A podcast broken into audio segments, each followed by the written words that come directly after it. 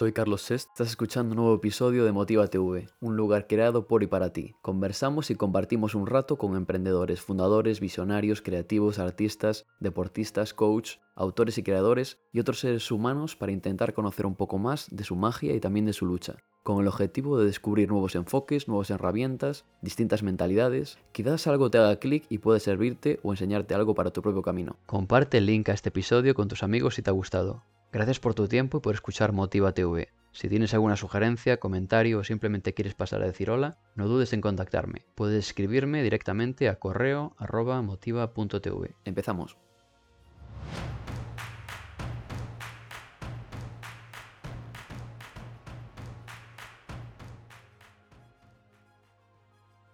Hola amigos, amigas, buenos días. Hoy tenemos el privilegio de tener con nosotros en Motiva TV a José Ramón García.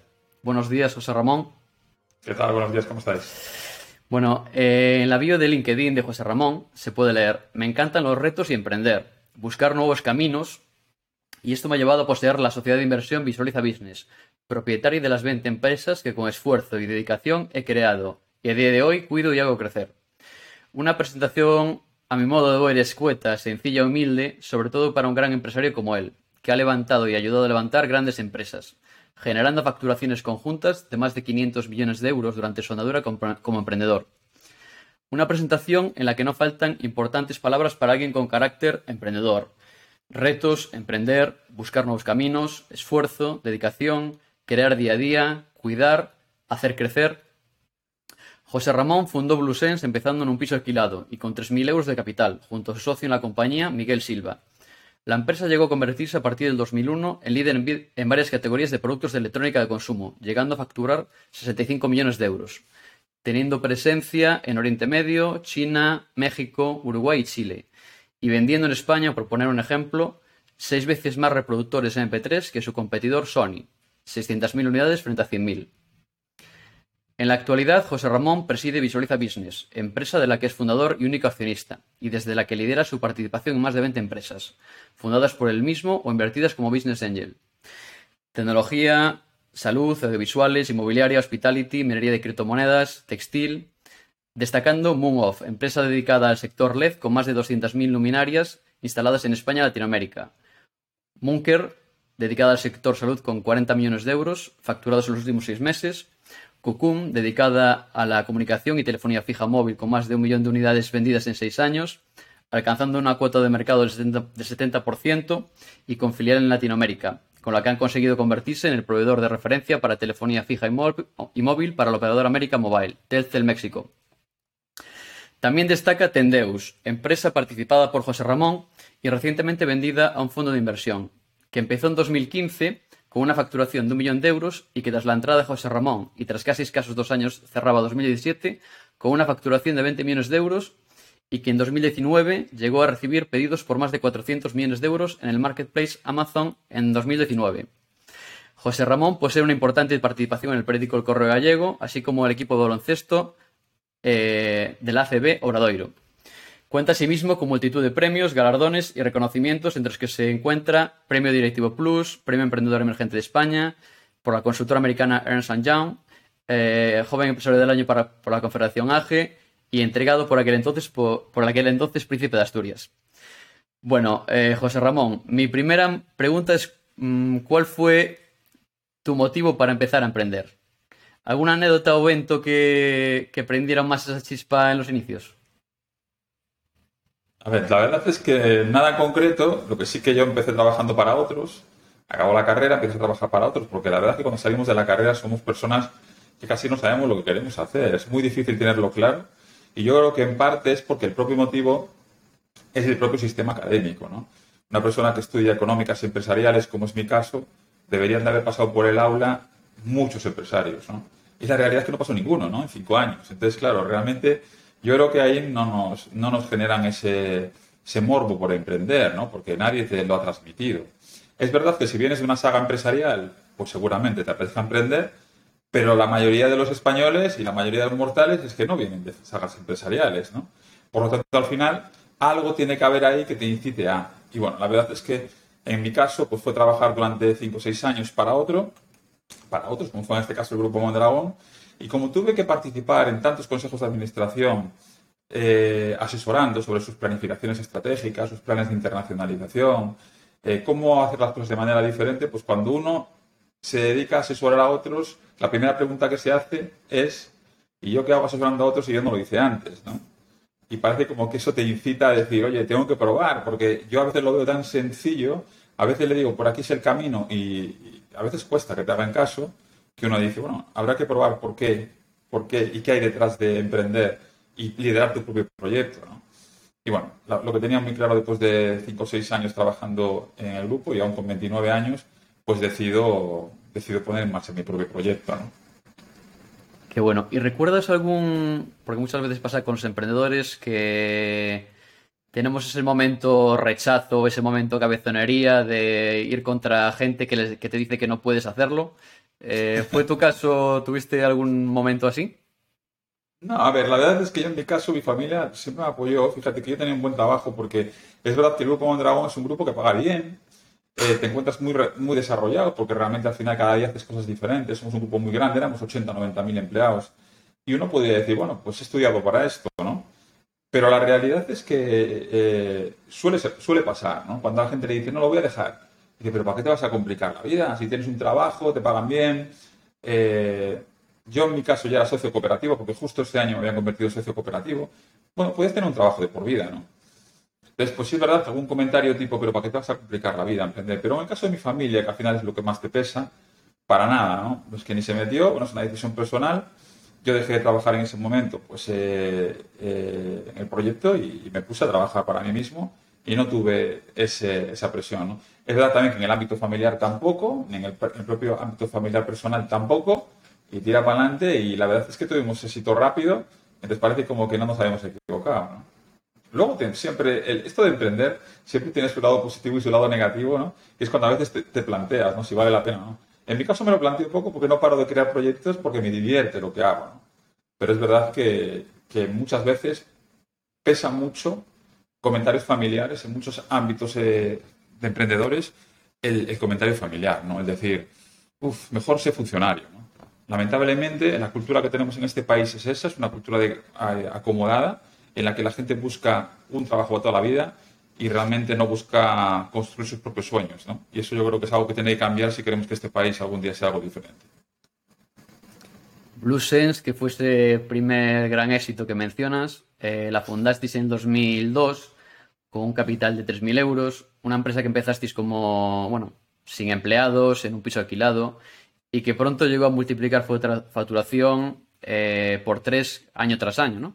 Llegaste a tener 200 eh, empleados en Santiago, a montar televisiones en Galicia, lo cual era inaudito, tener un equipo de MotoGP y, si no me equivoco, ocho sociedades en Santiago, Madrid, Hong Kong, Kuala Lumpur, Dubái y México, y facturando casi 100 millones de euros, si no me fallan los datos, de los cuales 40 venían de facturación internacional. ¿Cuál sería alguna de esas enseñanzas más importantes que te quedaste del tiempo levantando una empresa como Abulsense? Bueno, fue la primera. La verdad es que en la primera pues tienes la, ilusión innata, ¿no? De decir, bueno, la ilusión máxima de poner en tu proyecto en un ámbito tan difícil como el de la electrónica de consumo, un sector muy complicado, muy competido, un sector en que las rentabilidades son muy justas y en el que o eres grande o no eres nadie. Entonces, bueno, desde luego tienes que aprender a pensar siempre en grande, ¿no? En electrónica no vale pensar a medias, en electrónica no vale pensar me conformo con facturar 10 millones, porque con 10 millones no eres nadie y mueres, ¿no? Eh, nosotros vimos morir a Nokia, nosotros vimos morir a compañías gigantes, ¿no? Desaparece el propio Philips, el propio Philips desde el punto de vista de la electrónica de consumo, hasta que licenció su marca con, en China. Eh, prácticamente ver pasarlo muy mal a Sony, de, ganar mucho dinero a perder mucho dinero, muchos miles de millones todos los años desaparecer compañías como Nokia, compañías como BlackBerry. Es decir, que realmente al final, compañías gigantes que las veías arriba te parecían endiosadas y de repente desaparecían, ¿no? Y, es porque es un sector muy competido. Es el sector que más te enseña, ¿no? Fue mi primer proyecto, después de ese vinieron muchos, pero desde luego fue el que más nos marcó como emprendedor, ¿no? Porque nos hacía pensar en grande, nos hacía pensar desde el punto de vista internacional. No hay sector en electrónica sin fabricar fuera no hay sector electrónico sin comprar componentes fuera, sin vender en todo el mundo, porque los volúmenes son necesarios por las economías de escala. el marketing es fundamental, porque sin marca no vendes. Entonces, realmente era un sector muy completo para empezar a emprender, porque tenías que tocar el marketing, tenías que tocar la internacionalización, la manera de fabricar sin fábrica.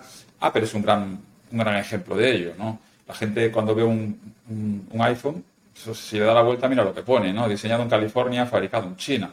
Ya lo dice todo, nosotros nacimos así. Nosotros sabíamos que en el siglo XXI los fabricantes no tendrían fábricas, los fabricantes son grandes entornos de diseño, desarrollo e innovación de producto, pero no son sitios para ensamblar. El ensamblaje no añade valor. Ensamblar se ensambla donde, donde corresponda, en cada momento, en función de los aranceles, en función de las economías de escala. Pero desde luego, la clave es innovar, innovar e innovar. Y nosotros eso lo llevamos en la sangre, nos gusta hacer cada día cosas diferentes, nos gusta ser muy creativos tecnológicamente, pero nos gusta también generar marca e internacionalizarnos. Por lo tanto, al final, pues me quedo con eso, ¿no? que prácticamente fue algo que nos marcó para siempre. Eh, tanto para bien como para mal, porque también nos hizo aprender mucho también de los errores que cometimos en ese proyecto. Y por ejemplo, mencionabas pues, eh, tu, mm, tu, primer trabajo en Grupo Mondragón. Eh, ¿Qué diferencia te encontraste, pues como tú bien decías, del momento de estar no teórico, de una forma práctica, pero aconsejando a otros, al momento en el que ya estás tú con la, como dicen, skin in the game, ¿no? Eh, la, piel en, juego. ¿Qué músculo se desarrolla cuando estás en el terreno de juego que no se desarrolla cuando estabas Desde luego la valentía, ¿eh? porque, porque cuando tú disparas con pólvora ajena o te dedicas a, bueno, pues tú, no, tienes la responsabilidad de pagar nóminas, tú no tienes la responsabilidad de, tener que llegar a final de mes, ni, ni, que los números cuadren, porque no te corresponde, ¿no? Tú al final es, haces tu trabajo, cobras una nómina y después la empresa ganará más, ganará menos eh, por tu trabajo y por el trabajo de otros.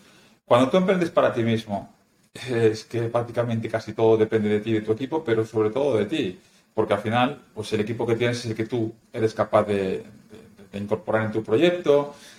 Y bueno, realmente tienes que aprender a ser valiente, a no tener miedo, porque efectivamente muchas veces lo que tira para atrás es ese, temor ¿no? al fracaso. Y, bueno, pues lo que fundamentalmente cambia es que ya aquí todo depende de ti.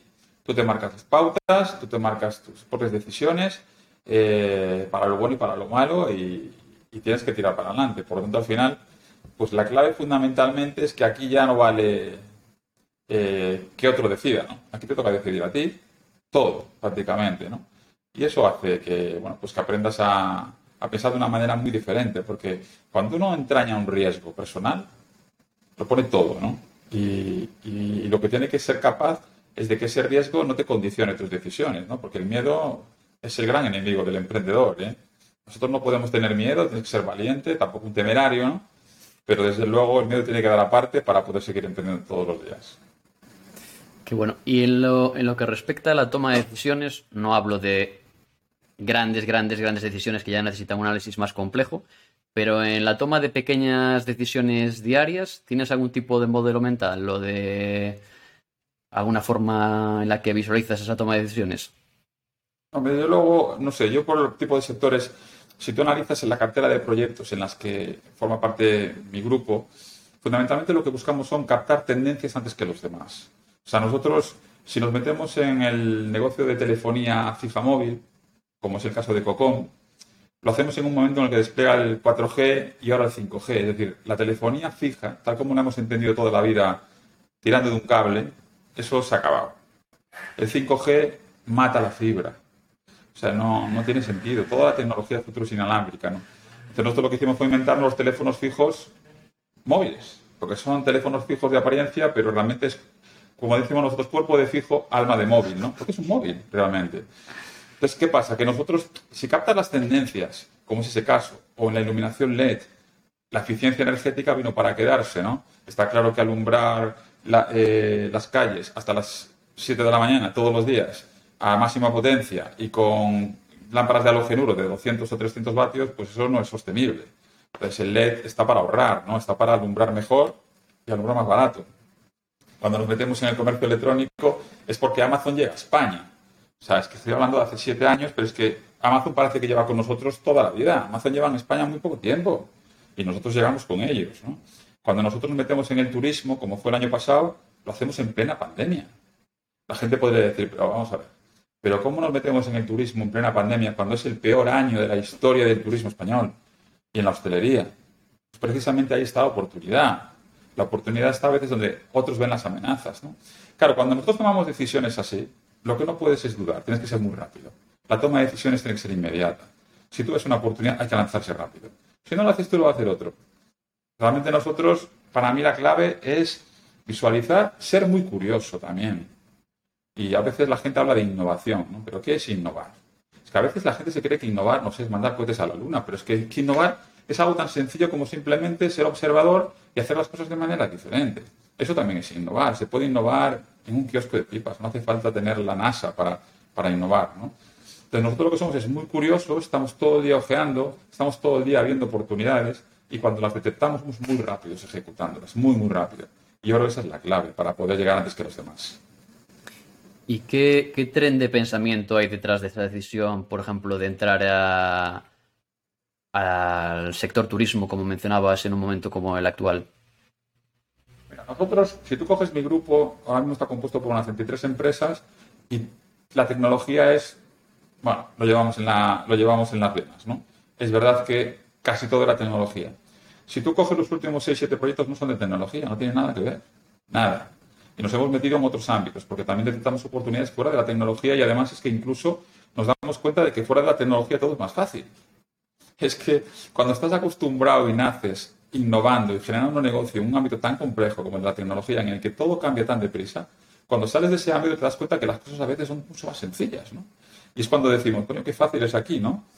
Claro, cuando, cuando la gente empieza a ver que el turismo eh, lo está pasando mal, la hostelería lo está pasando mal, nosotros lo que pensamos es, primero, ¿por qué lo está pasando mal? Obviamente es por una pandemia. España es líder.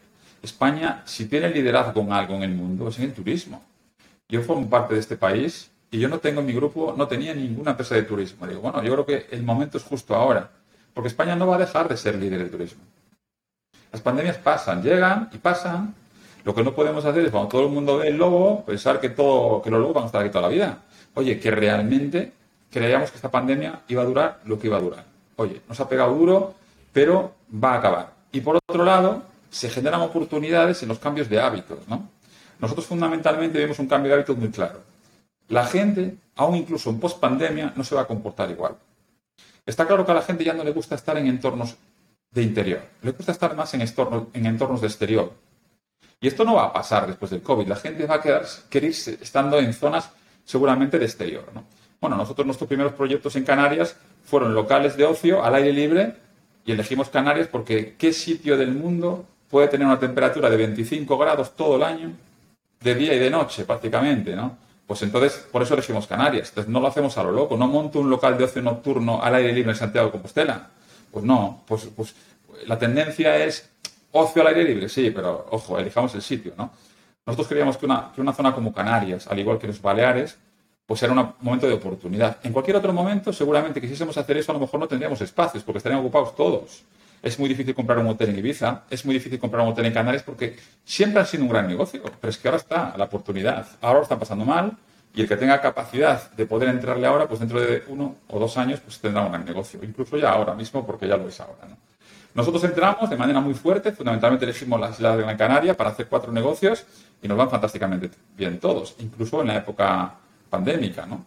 Lo que hicimos fue irnos a un ocio, a un ocio distinto y a una manera de disfrutar ese ocio distinto, ¿no? Eh, como fue el caso de Botánico, también fue eh, el caso de algún otro proyecto que tenemos en Canarias y ahí hemos ahí nos hemos metido y la verdad es que con muchísimo éxito. Eh, tiempo atrás estaba entrevistando a otro invitado y utilizaba esta analogía, la analogía de que en la tecnología eh, un año, un año en una empresa tecnológica era como la vida de los perros, que un año son siete, ¿no? Me... y me gustó, ¿no? Porque la verdad que de un año a otro puede cambiar muchísimo el, el panorama. Hablabas antes de Amazon y en Amazon, bueno, pues habéis tenido un gran éxito con Tendeus. Eh, entras en Tendeus tras conocer a sus dos eh, socios. Esta es una empresa gacela de venta online en el marketplace de Amazon que pasa a facturar un millón en 2015 a facturar 20 millones en 2017, tras poco más de dos años de haber entrado tú a acompañar a estos emprendedores. Y mencionabas en una entrevista eh, las dificultades que estaban teniendo en aquel entonces los fundadores eh, al momento de conocerlos, pese a su gran conocimiento, ¿no? y que incluso estaban haciendo un uso puntual pues, de tarjetas de crédito de sus parejas para financiar compras a proveedores y su crecimiento. En el 2019, Tendeo recibe pedidos de la plataforma Amazon por más de 400 millones de euros. ¿Qué enseñanzas te has llevado de Tendeus que crees que pueden ser transferibles a otros proyectos? Bueno, la verdad es que, mira, Tendeus eh, es uno de los proyectos que a mí me gusta destacar y la verdad es que lo hice en esa entrevista y lo, hago muy a menudo porque, porque nosotros, prácticamente la mayoría de nuestros proyectos son proyectos propios. Nos gusta crearlo nosotros. En el caso de Tendeus, yo entré cuando estaban empezando, pero la idea no fue mía. Y, esto, pues, pues me ayudó también a entender de que más allá de, de, del emprendimiento que hace Visualiza Business, debe ser también una especie de business angel que también capte talento de otras personas que quieren emprender y no tienen recursos para ello o no están siendo apoyados para ello. Porque en España de eso hay muchísimo, ¿no? Mucha gente con mucho talento, gente que tiene muchísimos proyectos e ideas, pero o no se atreve a emprender, o no le enseñan a emprender, o no le apoyan para emprender. Entonces, bueno, pues yo creo que hay también una oportunidad para Visualiza Business porque realmente hay muchísima gente en esta situación. Y Raúl y Javi eran un ejemplo más. Eran personas que tenían clarísimo que el comercio electrónico iba a ser un boom en, en, todo el mundo, pero en España todavía no lo había sido, que era muy importante pegarse como una lapa a Amazon porque iba a ser el dios, así lo fue, y nosotros realmente eh, supimos entender que Amazon eh, aunque parece un monstruo como que viene a comernos a todos, la realidad es que Amazon viene a generar muchísimo valor a todas las empresas españolas, porque, porque es un marketplace. Esto no es que Amazon, es que Amazon prácticamente es un integrador y ahí estamos un montón de fabricantes, ahí estamos un montón de proveedores, ahí estamos un montón de integradores que realmente eh, no seríamos capaces de internacionalizarnos al nivel que lo hicimos si no llega a ser por Amazon. Esto me gusta mucho repetirlo porque parece que Amazon viene a destrozar el pequeño comercio. Desde luego, el pequeño comercio se va a destrozar solo si no se ponen las pilas. Porque es que lo que está claro es que los hábitos de consumo han cambiado y la gente compra a golpe de clic con un teléfono móvil. Eso está claro, ¿no? Esto no quiere decir que el pequeño comercio no, tenga, no pueda subsistir. Desde luego, claro que lo puede hacer en el, comercio de proximidad y subiéndose a la red, pues como lo, lo ha hecho todo lo demás. O sea, es que si no lo hacen, entonces ¿cuándo se van a morir? Entonces, yo creo que realmente nosotros supimos pegarnos a ellos y hacer lo que Amazon no quiere hacer. Amazon pues, son demasiados productos y lo que busca son especialistas. Nosotros éramos el especialista tecnológico que tenía 300.000 referencias de Amazon. Claro, eh, ¿tú te crees que una persona orense, eh, nacida con estos recursos, podría vender en Italia, Alemania, Reino Unido, Francia, Polonia, como vendió en el segundo año en toda Europa, si no llega a ser por Amazon? Sería imposible. Entonces, lo que hay que hacer es ver cómo me puedo apoyar yo en un gigante como Amazon para crecer. Y así lo hicimos. Por eso nos gusta destacarla como proyecto, porque a veces hay que pensar en, apoyarse también en los grandes para nosotros ser más grandes. ¿no? ¿Qué aprendí también de ellos? Mira, gente, yo prácticamente fue como volver a revivir, porque cuando, cuando Raúl viene a verme, eh, me la había mandado un amigo y me cuenta su historia y que nadie la apoyaba y que le prestaban 30.000 euros. ¿A dónde vas con 30.000 euros para montar un proyecto lado de Amazon? ¿no? Y que se lo prestaban si apoyaban las mujeres. Esto es que esto es, esto es lo triste de este país, lo muy triste de este país, que al final, pero ¿qué, economía queremos tener? ¿no? Si a un emprendedor que quiere poner en marcha un proyecto como este le prestas 30.000 euros, avalan las mujeres. Entonces, bueno, yo lo único que vi de ellos es que ellos lo tenían tan claro que les daba igual utilizar las visas de las mujeres, les daba igual firmar lo que hubiese que firmar, yo les preguntaba y les decía, pero si la visa de la mujer vence el día 4, y dice, me da igual, yo quiero arrancar. Y dice, pero ¿cuándo, ¿y cómo pagas? Si Amazon te va a pagar a 90 días. Y me dice, pues, pues, pues cuando toque pagar, le damos a financiar. Y yo le, digo, pero cuando le des a financiar pone 20% de intereses, que los bancos te cobran un 20% por financiar una tarjeta. Y dice, bueno, pues da igual, hay que empezar de alguna manera, ¿no? Claro, cuando escuchas esto te das cuenta que gente con valor es la que hay que apoyar. Y aunque aparentemente cuando te está contando esto, lo, lo que te apetece a veces es escaparte corriendo, miras en la profundidad de esta persona y dices, lo tiene claro, es valiente, va por todas, eh, ¿cómo no voy a ir yo con él? Entonces, por eso entro, y no es que yo de repente por mi entrada pasen de 1 a 20, sino que ellos sabían facturar 20 y mucho más porque trajeron pedidos por 400 millones de euros en el año 2018, pero nadie les apoyaba para ello. Yo lo único que hice fue apoyarles, pues oye, pasando mi experiencia como emprendedor, donde ellos no tenían experiencia, poniéndole mis recursos financieros para que ellos pudiesen crecer y ya está. Y, demuestra que si apoya al emprendedor pasa de 0 a 20. Igual que hubiese pasado de 20 a, a 100, porque pedidos recibía. Lo que pasa que a mí no me interesaba en ese momento continuar con un proyecto de apalancamiento como el de Altetendeus, porque yo eso ya lo había vivido. Y una de las cosas que aprendí en, el- en mi primer proyecto es que yo no quiero depender de los bancos nunca más. O sea, para mí BlueSense fue un gran proyecto de emprendimiento y tiene cosas muy positivas. Pero la negativa que lo llevó a tener problemas fue el apalancamiento bancario, porque cuando los bancos tuvieron problemas en el 2009, se llevan por delante todo.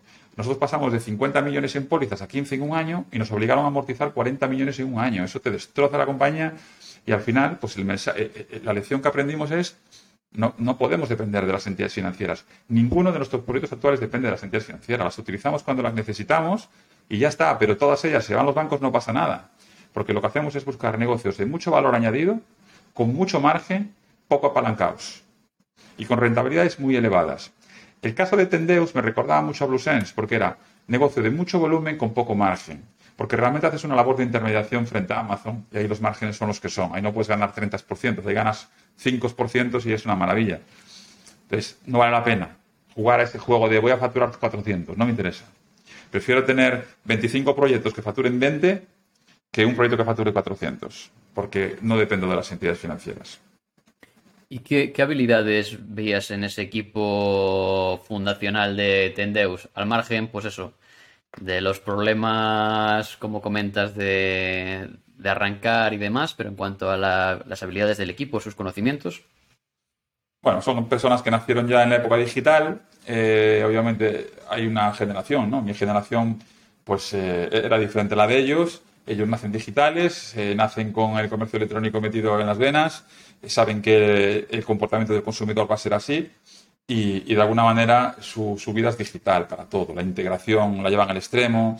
No piensan en el negocio del siglo pasado, ¿no? En el que todo tiene que ir a un papel, todo tiene que estar documentado, que es todo digital. Me sorprendía mucho. Yo le preguntaba, ¿cómo puedes tener 300.000 referencias en Amazon de tu poder?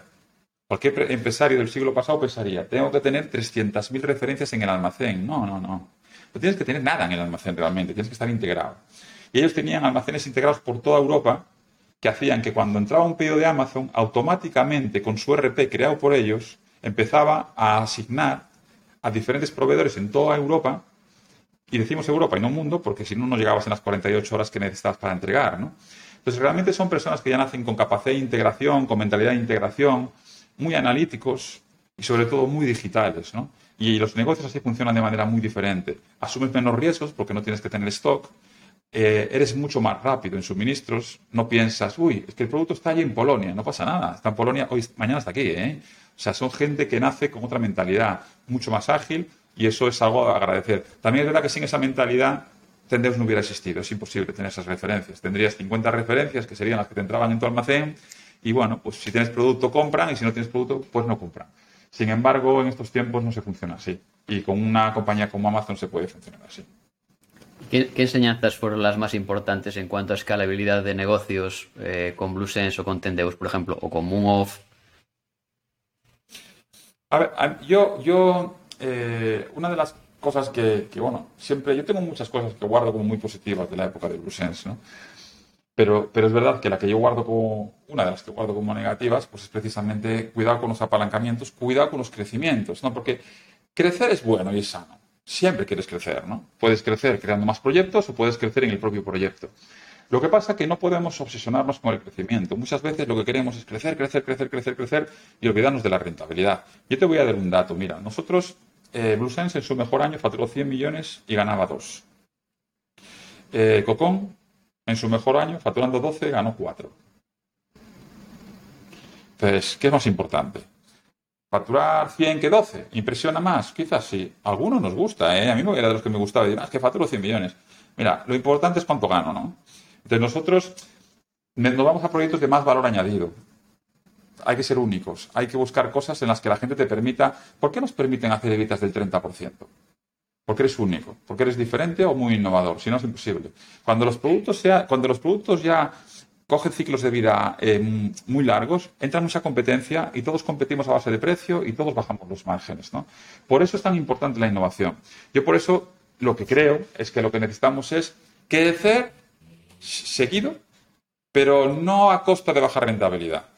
Si para facturar cinco veces más tengo que bajar la rentabilidad cinco veces, no me interesa.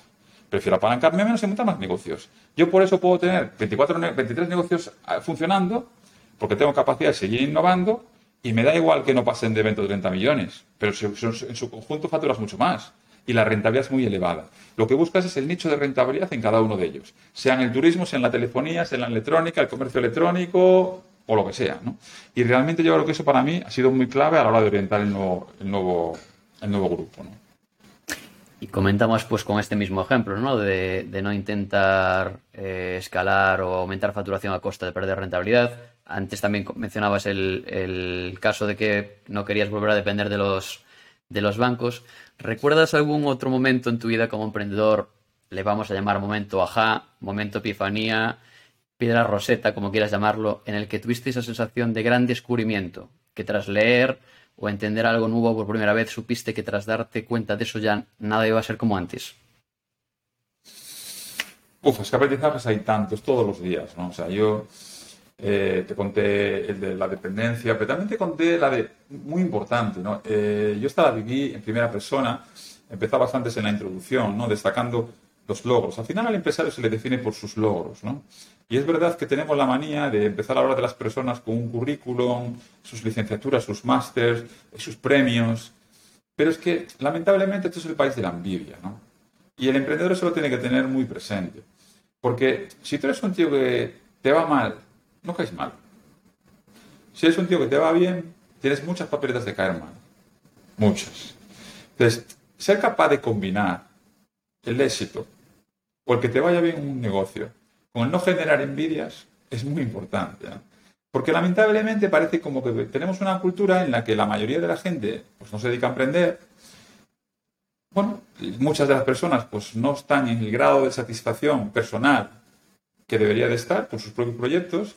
Y entonces, pues no le hace ninguna gracia que al de al lado lo consiga y tú no. Y eso es algo que es muy difícil de, de controlar. ¿no? Entonces, cuando, cuando nosotros estábamos en la etapa anterior, éramos teníamos un perfil de comunicación demasiado alto. Es verdad que no lo hacíamos por salir guapos, ¿eh? lo hacíamos porque vivíamos de vender consumo. Muchas veces a nosotros esto nos dice que vosotros salíais demasiado, demasiado perfil alto en comunicación, mucha prensa, mucha publicidad. Dice, mira, cuando uno tiene que vender MP3 y competir con Sony o con Apple, o tiene que vender una tele para competir con Sony o con Samsung, nada es suficiente. Ya puedes hacer todo el ruido que tú quieras, que eres un pitufo al lado de ellos. Pero nosotros necesitábamos ruido. Si nosotros nos llevábamos a una conferencia, decíamos, bueno, estos mil que están aquí hoy, a lo mejor hemos ganado unos cuantos clientes, les hemos caído bien, ¿no? Eh, en un periódico, pues los, pues, eh, los 100.000 que lo habían leído, pues a lo mejor ya nos compraban algo más, ¿no? Y no desaprovechábamos nada para hacer ruido. ¿Qué ocurre? Que eso te pone en un perfil demasiado elevado. A mí, pues, personalmente, llegó un momento en el que mi apellido me lo habían cambiado. Yo ya no era José Ramón García, parecía José Ramón el de Brusens. Entonces, ¿esto qué ocurre? Que tiene su parte eh, muy negativa, muy negativa. Es un gran generador de envidias, es un gran generador de enemigos, es un gran generador de muchas cosas. Y muchas de las cosas que a mí me pasaron después en ese proyecto, pues la verdad es que han sido fundamentalmente por ese perfil. Por eso nosotros buscamos un perfil mucho más bajo, eh, comunicamos cuando hay que comunicar, intentamos que los proyectos tengan su propia personalidad. Esto es Muoz, esto es Cocón, no es José Ramón, es Cocón. Y esto es botánico. Y cada proyecto que tenga su propia independencia. Yo puedo ser el máximo accionista de Cocón, pero a mí no me verás en el día a día saliendo en el periódico hablando de Cocón. Para eso tengo mis directivos, que son los que en el día a día se juegan también eh, el pellejo con él, y hablan de Cocón, y Cocón tiene su independencia, y Momo su independencia, y, y, todas las compañías tienen que tener su independencia, ¿no? Porque lo importante es la compañía, no las personas. Y eso, por ejemplo, lo aprendí, ¿no? Y, hombre, cuando tienes veintipico años, hasta te, gusta, te, hasta te gusta que hablen de ti. Parece como que es una manera de darte un, en la espalda y decir, oye, qué bueno, qué bien, qué bien os va, ¿no? A, a, veces el emprendedor también lo necesita, ¿no? Pero llega un momento que tienes un estado de madurez en el que te da igual. Y que lo, lo importante es el proyecto, pues lo importante es el proyecto. Y, y, y, y, que la persona sea un segundo plano. Yo personalmente creo que el emprendedor, pues, eh, debe tener mucho cuidado con eso, ¿no? Porque porque a veces también te juega malas pasadas. Es una gran, gran recomendación. De aquellas yo también de todas maneras recuerdo, y aún sigue pasando un poco ahora, ¿no? que cuando había un fundador y más en empresas de carácter tecnológico, había como esta tendencia, pues iniciada, imagino que por Steve Jobs, de ser una cara visible ¿no? de, la, de la compañía. Entonces imagino que también estaríais un poco eh, con, esa, con esa influencia. Si, si entraras en un bar nos encontramos en un, en un hipotético universo paralelo y te encuentras con José Ramón García cuando tenía 25, 28, 29 años. Primero, ¿te acercarías a él a decirle algo? ¿Y qué le dirías? Te doy la opción también de que no te acercases y que... sí, atrevido, ¿eh? me acercaría seguro. Si me, si me generaba curiosidad, me acercaría porque al final de las personas aprende mucho, ¿no? Y yo la vergüenza me la dejé ya hace mucho tiempo lejos, ¿no? Y sin hablar con la gente no aprendes, sin escuchar no aprendes, sin relacionarte con la gente no aprendes, todo el mundo te enseña algo. Todos. Yo siempre digo que, fíjate, si todos te enseñan algo, que incluso las personas que menos te lo esperas te enseñan cosas, ¿no? Yo te voy a dar un ejemplo. tengo una hija de 17, una hija de 11, pero vámonos a cuando eran más pequeñas aún. Cuando tenía 3 años, yo había veces que llegaba a una reunión de producto y le decía a los ingenieros que tanto ingeniería de telecomunicaciones, tanto pensar, y a veces una niña de tres años es capaz de darnos las lecciones, ¿no? Simplemente porque ella llegó junto a la tele y hacía así con la mano y no entendía por qué la televisión no expandía. Porque ella nació digital. Ella ya ve que el móvil es así, que el tablet es así y no entiende por qué las teles no lo son. No le entraba en la cabeza, pero es que es el consumidor del futuro, ¿no? Entonces al final fíjate qué fácil en un bebé. Y dices, ostras, cuidado, ¿eh? porque mm, tenemos lecciones en todos lados en tu madre, en tu abuela, porque a veces también pensamos, es que mi abuela no sabe utilizar el móvil. Digo, bueno, pero escucha, aquí hay un envejecimiento de la población tan grande que el consumidor principal de los próximos años son personas mayores. Entonces, si hacemos cosas que la gente no las sabe usar, malo, ¿no? Entonces hay que mirar a las personas mayores, hay que mirar a los niños, hay que mirar a cualquier persona y escuchar, porque se aprenden muchas cosas, ¿no? Entonces yo, por supuesto, que ese día te digo yo, que seguro que me acercaría por curiosidad, y bueno, y después lo que concluyese después de la conversación, no te lo sé decir, porque no soy capaz de irme hasta ese sitio y decir, vaya gilipollas el tío este, o vaya chulo, no me veo en los 25, a lo mejor en los 25 era arrogante, ¿eh? No te digo que no. Sé que ahora mismo tengo unos cuantos más y procuro no serlo. Yo, yo, a mí venía a hablar la gente y hablaba con todo el mundo. Pero es verdad que mis mejores amigos siempre me dicen lo mismo. Tú eres un tío súper guay, pero no eres lo que aparentas aparentas una persona mucho más tal. Y dije, pues no lo sé. Y de hecho, mis mejores amigos siempre me dicen, me caías fatal. Me caías muy mal. Yo a veces lo pienso y digo, ¿y por qué te caía mal? Por apariencia. Dije, pues no lo sé, tío, yo te veía me caías mal. Pero cuando me conocieron, que es lo importante, son mis mejores amigos, ¿no? Entonces digo, bueno, no debo de ser mala persona, pero a lo mejor la primera apariencia no es la adecuada, ¿no? También es a reflexionar, ¿no? Entonces, ¿qué, va, ¿qué iba a pasar si yo me hubiese acercado a esa persona como yo a los 25? Pues no lo sé. La respuesta de la. Cuando sea capaz de, irme a, la bolita mágica de trasládame, te diría, vaya, tremendo gilipollas, será a los 25 o, este tío me ha transmitido algo positivo. Eso. Pero que desde luego tendría valor para ir a, hablar con él, seguro que sí. Sí, es lo importante de no juzgar al libro por la portada, ¿no? ¿Y hay alguna, si tuvieras esa oportunidad de este mundo imaginario, de acercarte a tu yo de hace unos años, ¿hay alguna cosa que le hubieras intentado decir que te gustaría que se enfocase o que, le prestase más atención?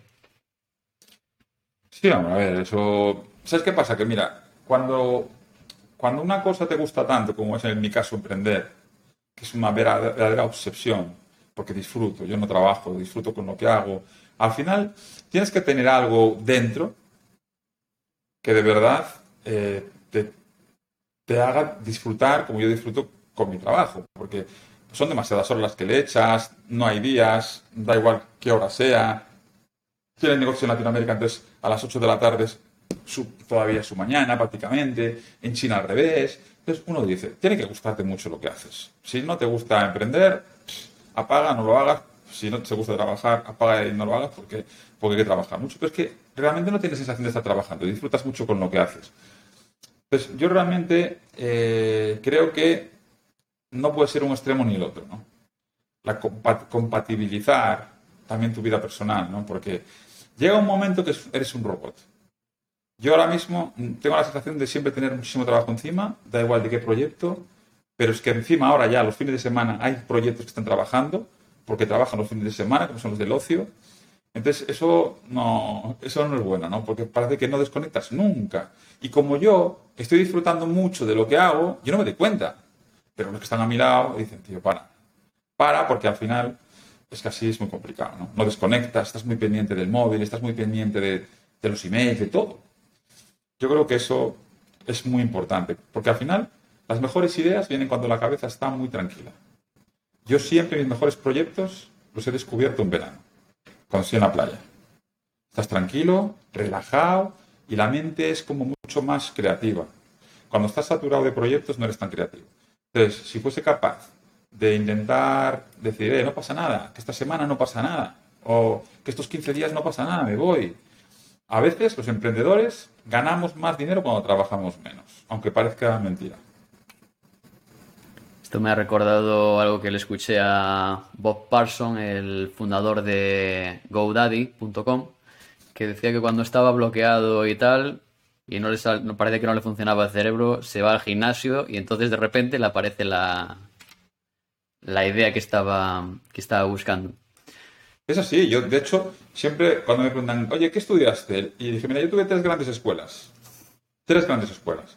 La universidad, bueno, la cuatro, porque la vida también es una gran escuela, ¿no? La vida es una, la vida de cualquier tipo, ¿eh? hasta cuando íbamos a tomar cervezas. La vida te, da, te enseña muchas cosas.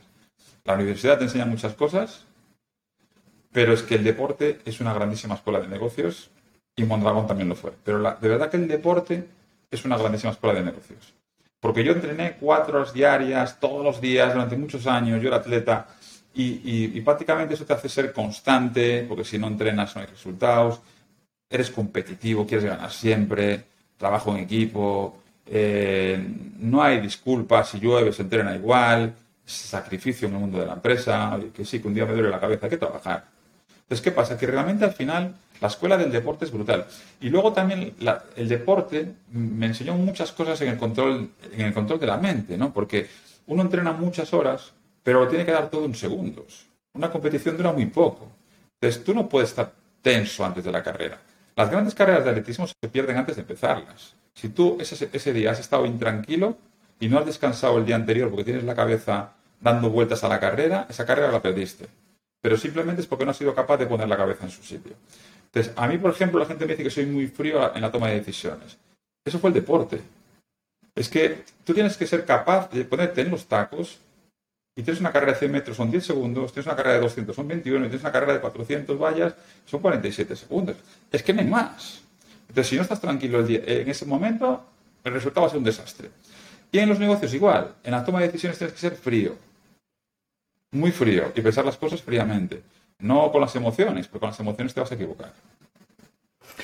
Y de, mm, de esa etapa de atletismo, mencionabas el control mental. ¿Recuerdas algún tipo de técnica que aplicaras antes de una carrera?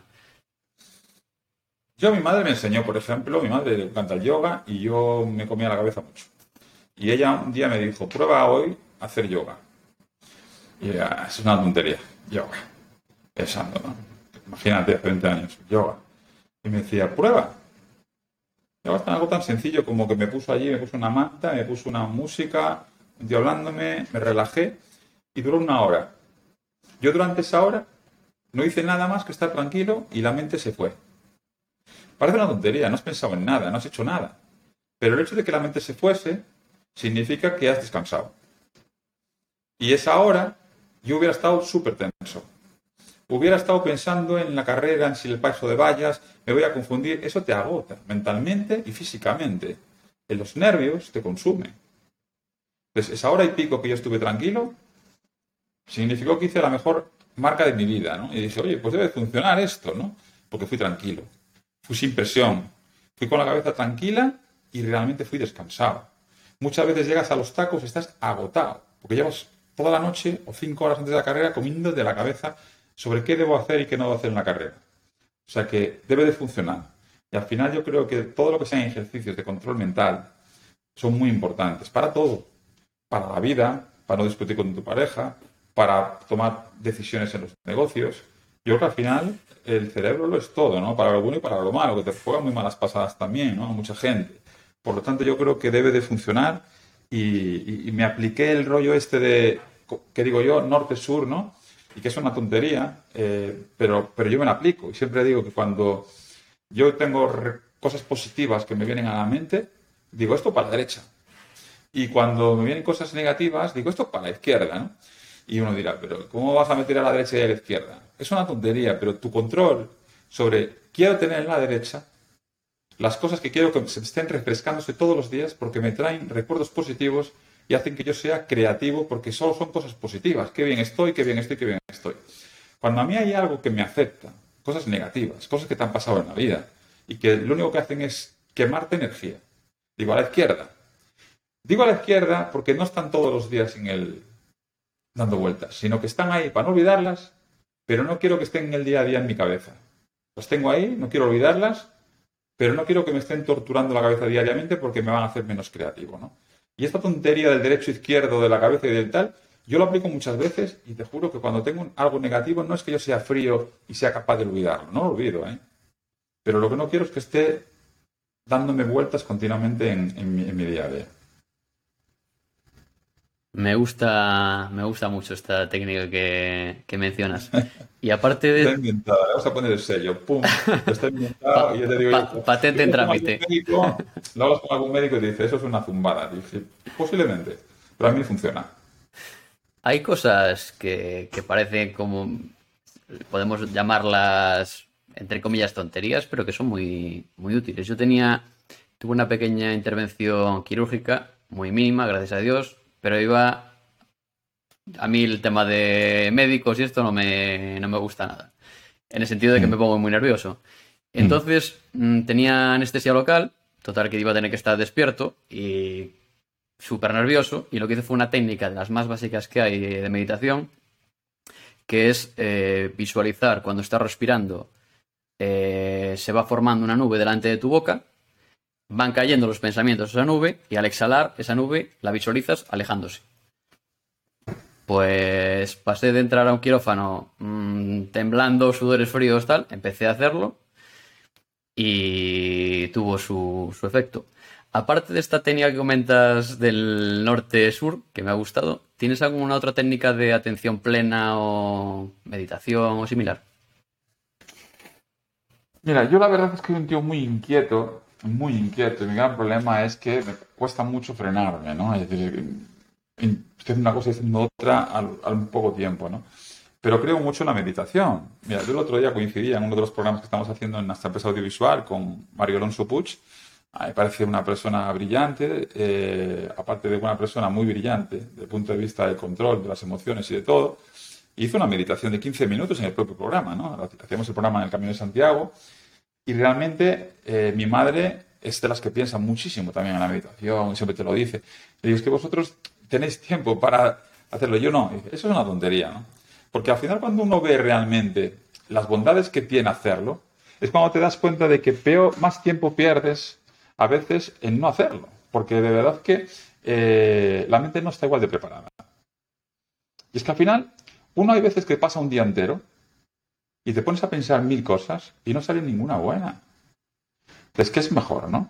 Es tener la mente preparada para que lo poco que trabajes te salgan grandes ideas o simplemente estar saliendo continuamente cosas que son malas, ¿no? Entonces, pues, yo, yo sí creo en la, preparación mental y la meditación es una de ellas. Eh, la meditación te ayuda a relajarte, la meditación te ayuda a todo. Y ya no solamente eso, sino que te ayuda físicamente. ¿eh? Porque a veces pensamos solamente en el control de las emociones, pero escucha, cuando una persona no está sana, esto en declive, ¿eh? Y al final, para que una persona esté sana, tiene que estar tranquila, tiene que intentar tener una vida saludable. Y la meditación, desde luego, es un gran camino para ello. Sí, yo creo que el problema que tenemos con la meditación es que parece que la gente espera, pues eso, a, empezar a estar mal, ¿no? Y yo siempre digo que, no hay que esperar a tener sed para ir a la fuente. Es mejor ir anticipándose. Y mm. si, tuvieras que desgranar en una hoja de cuaderno, en una servilleta, eh, los dos, tres o cuatro puntos más importantes para ti en cuanto a organización personal o gestión del tiempo, ¿qué se te ocurre que pondrías en ese esquemita? yo creo que mm, el tema del control de los tiempos, yo para mí es de verdad que es uno de los grandes problemas que yo tengo, porque, porque cuando uno tiene una empresa, uno es capaz de coger y decir, voy a organizar. Hoy voy a hacer esto, esto, esto, esto y esto. Cuando yo he diversificado al nivel que lo he hecho y puedo estar hablando en el mismo día de teléfonos, de iluminación, de turismo, de ropa, de gimnasios o de, pues de tantas cosas que tenemos en estos momentos, es que el, problema es que no, sabes cómo empieza el día, pero no sabes cómo acaba. Es que no todo es controlable. Pueden pasar cosas en cualquiera de los proyectos, pueden surgir oportunidades en cualquiera de ellos, pueden surgir reuniones que no te esperabas en cualquiera de ellos, entonces es muy complicado, muy complicado, muy complicado, muy complicado. Para mí yo creo que para mí es una de las grandes asignaturas pendientes, ser capaz de marcarme eh, un control de los tiempos, porque a veces eh, le dedicas tiempo a las cosas no tan importantes, ¿no? Porque, bueno, surgió, surgió, llega un momento que aprendes incluso a vivir en esa agonía de que continuamente estén saliendo cosas sin parar en cada uno de los proyectos, ¿no? O sea, que yo me lo tengo como una de las asignaturas, ¿eh? Pero bueno, lo que sí que, lo que, sí que eh, me aplico es que para yo ser capaz de llevar una agenda como la que tengo desde el día hasta la noche, es para mí muy importante la alimentación. Fíjate qué tontería, pero muy importante, súper importante. Yo soy súper disciplinado, muy disciplinado. Pero muy disciplinado en la alimentación, el cuidado personal, mucho. O sea, yo mis desayunos, mis comidas no me las salto aunque caiga Roma. O sea, yo estoy en una reunión, me toca comer y paso, salgo de la reunión y voy a comer. Me tengo mis comidas, me monté en mi despacho una cocina, yo paro y voy a comer mi comida. Si no, no funciona. Me lo nota la gente que me conoce. Dice, este le toca comer porque ya no es el mismo. Pierdo el ritmo. O sea, no, no, no, no soy la misma persona, ¿no? Pero es que con el agua igual.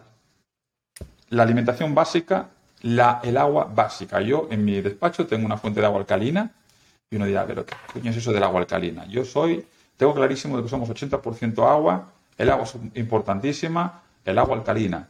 Estamos oxidándonos todos los días. Nos oxidamos cuando comemos, nos oxidamos cuando hacemos deporte, nos oxidamos cuando fuma la gente, nos oxidamos cuando comemos comida no saludable. Estamos oxidándonos todo el día. Nos hacemos viejos porque nos oxidamos, enfermamos porque nos oxidamos y pensamos menos porque nos oxidamos. Esto funciona así y el cerebro no funciona igual. Las personas de mayor no funciona igual su cerebro que de menor. ¿no? Entonces, yo realmente lo que hago es tengo mi fuente de agua alcalina, tengo mis comidas, no me las salto. Si tengo que levantarme una hora antes para tener mis comidas preparadas del día, me lo hago. ¿eh? No te creas que me, me, me, tiro 45 minutos, pero me lo voy a ahorrar después, porque yo no tengo que andar saliendo ni de la oficina, hago mis comidas y no me las salto nunca. Y el deporte. Yo intento hacer deporte. Intento hacer deporte todos los días, o por lo menos cuatro veces a la semana tengo que hacer deporte. Me libera un montón. Entonces, uno podría coger y decir, oye, mira, que me cojo, tengo un, tengo un análisis de un checkpoint de puntos que tengo que hacer. Mira, a veces cosas tan cotidianas como comer adecuadamente y en el momento oportuno, beber continuamente y hacer deporte, cosas que son de la vida cotidiana, que esto no es del mundo del management, a ver, al final es la clave. Que el resto viene solo, porque es que el resto ya es tu trabajo, ya es tu vida del día a día. Yo no me complico la vida con eso, ni soy un tío hiperdisciplinado en el organigrama de tareas.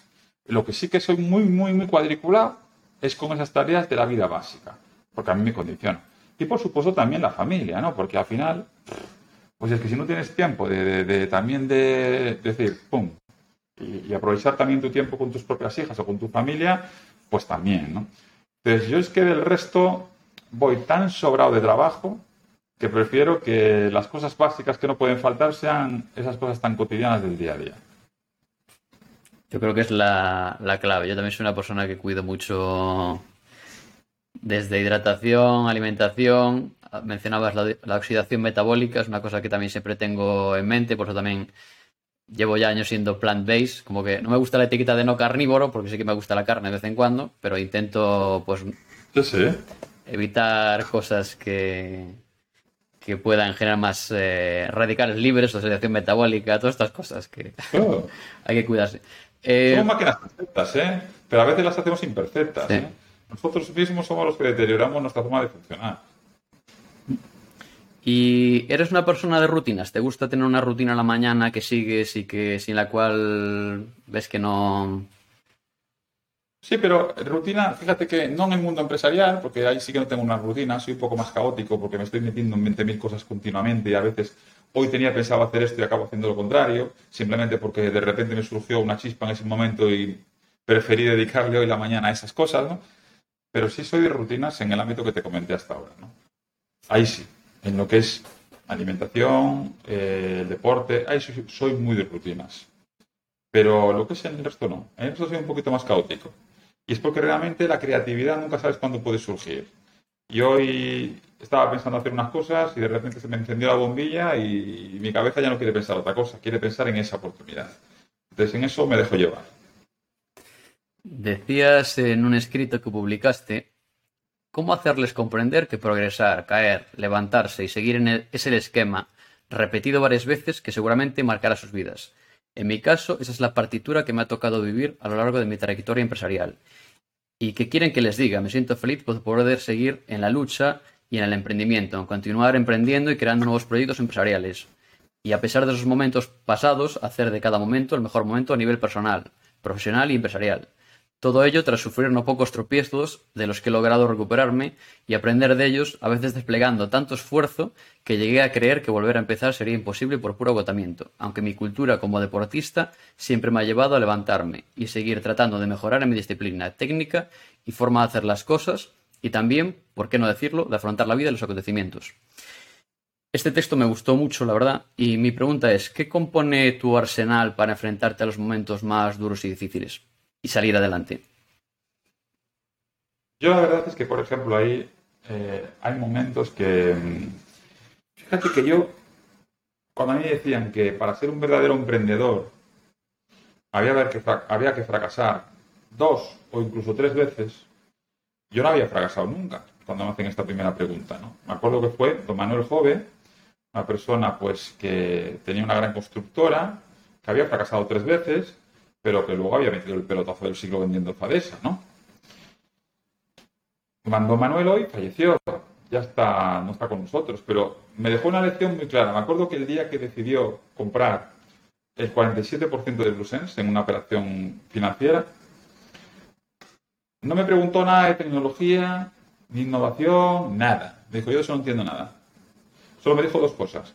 Alguien que con 3.000 euros tiene los santos cojones de tener 50 millones en líneas de crédito a mí ya me le gustó que fuese valiente, porque lo era.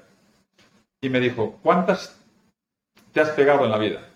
Y yo le dije, porque yo me pegué tres, ¿eh? ¿Cuántas tú?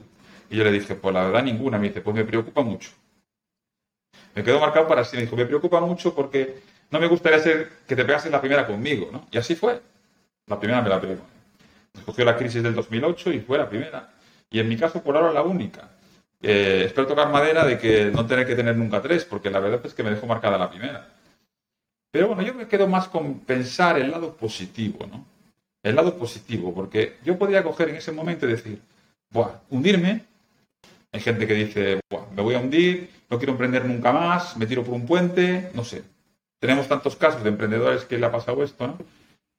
Yo decidí más quedarme con la parte positiva, ¿no?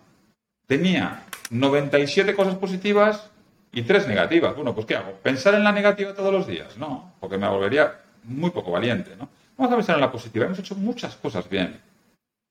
Vamos a aprender de las que hemos hecho mal. Y eso hay que aplicárselo siempre porque todo el mundo hace cosas bien y todo el mundo hace cosas mal. Todos. Y yo, bueno, y algunas incluso no las haces mal tú. A lo mejor otras, pues las puede hacer mal alguien por ti, ¿no? Yo creo que la banca se equivocó mucho con Blusense. Pero tampoco puedo decir que el único culpable del problema de Brusens fuera la banca. No, hombre, no. Oye, que el que te apalancas eres tú, no haberte apalancado, ¿no? Por ejemplo. U otras, ¿no? También es verdad que uno puede decir, coño, es que hiciste tanto ruido que al final, cuando a ti te pasó lo del Web TV esto, pues a lo mejor es que tu ruido como emprendedor hacía muy utilizable tu imagen para meter un escarmiento público sobre el pirateo, ¿no? Bueno, pues era una posibilidad. Pero la verdad es que eh, yo me gusta más pensar en las partes positivas. Desde luego miro las negativas y las miro, uno, pues para, ser precavido, para no ser tan confiado, para pensar mal de vez en cuando, que también viene bien, ¿no? porque nunca sabes, no te pueden estar esperando. Pero desde luego, luego en el día a día me quedo con las positivas y decir, coño, aplica todo lo bueno que has aprendido de esos tiempos, ¿no? que fueron 12 años de emprendimiento salvaje, lo que, lo que hizo esa empresa. ¿no? Y apliquémoslo a otros proyectos. Y la verdad es que ahí, bueno, pues lo hemos hecho N veces. Me he dado cuenta de que a mí nadie me había regalado nada, porque es muy difícil volver a levantarse cuando te lo han regalado, ¿no?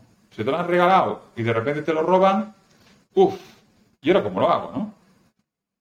Pero si lo has hecho tú, Si lo has creado de cero, ¿por qué no lo vas a volver a hacer? Pues es que, oye, ya lo hice, pues ahora lo voy a hacer mejor, porque ahora tengo más experiencia para hacerlo, ¿no? Y lo que haces es aplicas lo que hiciste bien y, y corriges lo que hiciste mal. Y como nadie me regaló nada, pues lo he hecho 20 veces, N veces. Y digo, bueno, pues vamos a hacerlo donde encontremos una oportunidad. ¿Y solo lo sabemos hacer en tecnología? Mentira. Yo no soy ingeniero. Me he rodeado de muchos ingenieros, pero yo soy licenciado en económicas empresariales. Yo no soy ingeniero. Entonces, puede ser en tecnología, que es lo que, o puede ser en otras cosas. ¿Por qué en tecnología nos gusta más? Porque en tecnología todo cambia tan deprisa que eres un tío súper rápido o no haces nada. Entonces es un sector como que los rápidos triunfan, incluso por encima de las multinacionales, por rapidez, porque te da, la oportunidad surge cada seis meses. Lo que hoy triunfa, mañana no vale. Lo que hoy triunfa, mañana no vale. Lo que hoy triunfa, mañana no vale. Pues a ver si cojo una ola yo, ¿no? Entonces tienes oportunidades más continuas, ¿no? Bueno, pues yo me quedo un poco con esa, con esa copla, ¿no? El, cuando vuelvas a emprender, mira el lado bueno, no olvides el lado malo, pero focaliza en lo que bien que hiciste las cosas para volver a hacerlas y que no te falte la valentía, sin olvidar lo malo que hiciste también. Qué bueno. Esto, bueno, me recuerda tu punto de vista mucho a la filosofía estoica, ¿no? De que los, los antiguos estoicos lo que buscaban era pues el poder discernir entre lo que estaba bajo su control y lo que no estaba, y lo que estaba bajo su control, pues hacer algo, ¿no? O sea, si, si, si, si algo tiene solución de que te quejas y si no tiene solución de que te quejas, ¿no? Sobre lo que sí que tiene solución, pues eh, enfocarse ahí.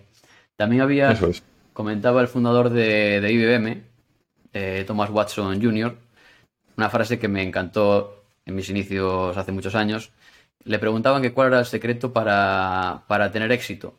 Y él decía que el secreto para tener éxito era muy sencillo. Duplicar el porcentaje de fracasos. Que automáticamente cuando duplicas tu porcentaje de fracasos, eh, pues también va a aumentar el éxito. Eh, se me quedó grabada una frase que te escuché en una conferencia que asistí en la que estabas de ponente. No sé si con las mismas palabras, porque bueno, es un recuerdo hace muchos años, pero decías que en el momento que, que crees que has hecho algo o que has conseguido algo, estás perdido. Te relajas y tu proyecto comienza a morir. ¿Cómo aprende uno, cómo has aprendido tú a autoexigirte cuando estás en un punto con las cotas muy altas y seguir? Mirando a los grandes, es que fíjate que ahí lo tenía fácil, porque en el sector de la electrónica de consumo, tú de repente facturas 50 millones, ¿no? Y en vez de mirar al que has superado, mira al que no has superado. Y claro, en electrónica, y llegas a 100 millones, ¿no? La gente te dice, aquí te dicen todos los días, 100 millones con 3.000 euros. Y es verdad que el mensaje que traslada es, pero ¿cómo pueden haber facturado 100 millones con 3.000 euros de capital social en la consulta de un médico? Que sí, que sí. Eso, eso lo han... Pero está bien que se use como marketing, pero si tú focalizas todo ahí, ya te lo crees. Te pones a mirar más en el hacia atrás al que has superado que el de hacia adelante. Y anda que no hay gente hacia adelante, ¿no? Porque solo tienes que mirar Oye, ¿cuánto factura Apple? o cuánto factura Samsung, o cuánto factura LG, monstruos. Desde, uff, somos pitufos. Entonces yo prefiero pensar que somos pitufos que no que pensar que somos muy grandes en el pueblo. Entonces, claro, cuando uno coge y dice, en Santiago, facturando 100 millones de euros, hostia, pues es una empresa muy importante. Pero en el mundo, entonces, pues nosotros lo que hacemos es empezar a focalizar y decir, pero si somos unos nadie. Yo siempre ponía el ejemplo del quesito, ¿no? Poníamos un quesito y decíamos líderes en España, ¿no? Y aparecíamos en el quesito súper bien, ahí, en MP3, uff, aparecíamos, pero luego decíamos, pon el quesito, en vez de mirar quién era el que más MP3 vendía en España, era, era Bluesense, por encima de Apple, ¿eh? Y lo, lo veías en el quesito y uno dice, wow, si yo focalizo solo en el quesito, pues vale, qué bien, qué bueno, ¿no? Pero cuando yo le dije, ponerme el quesito de Europa, ya no el mundo, de Europa, ya no aparecíamos, ¿eh?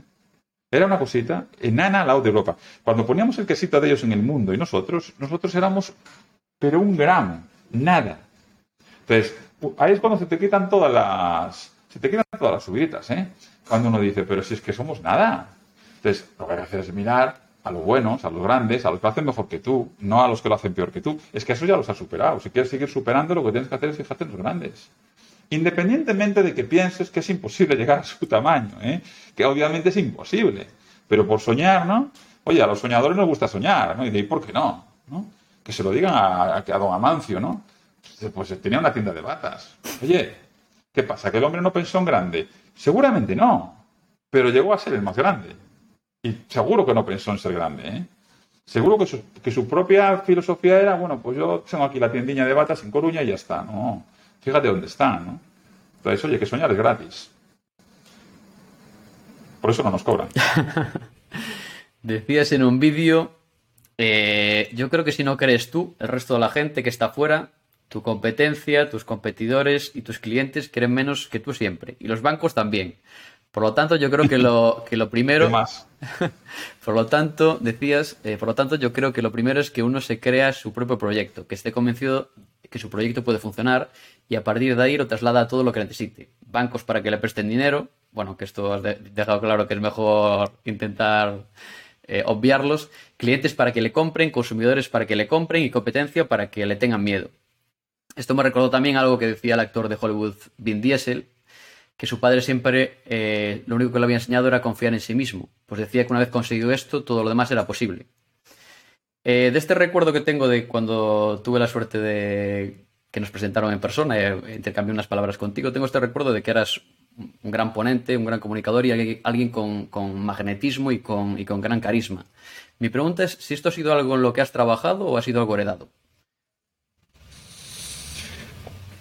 Mira, la verdad es que no, porque en la universidad, insisto, tampoco nos enseñan a hablar, la verdad, porque nos hacen, bueno, vas a la facultad a coger apuntes, ¿no? Y pues no, no, no, lo de hablar en público o lo de debatir, no, no nos lo enseñan ni en el colegio, por lo menos en mis tiempos, ni en la universidad. Y yo creo que nadie está preparado para hacerlo. Es una cuestión de practicar. Cuando tú lo haces todos los días, o cuando tú hablas con mucha gente, al final es una cuestión que se aprende y luego al final cuando te dedicas a relacionarte con la gente, pues eh, aprendes a comunicarte. No es nada que lo estudies, eso no se estudia. Pero desde luego es algo que sí que se aprende en el día a día, ¿no? Y yo realmente, pues es una cuestión de que cuando te lo crees tú mismo, pues sales a la siguiente ponencia y lo haces mejor. Desde luego, si sales con miedo, ya lo vas a hacer más seguro. Cuando dices, wow, no, no lo hice mal. Bueno, pues parece que te lo crees, ¿no? es que, por ejemplo, en esto, en la comunicación, sí que te lo tienes que creer.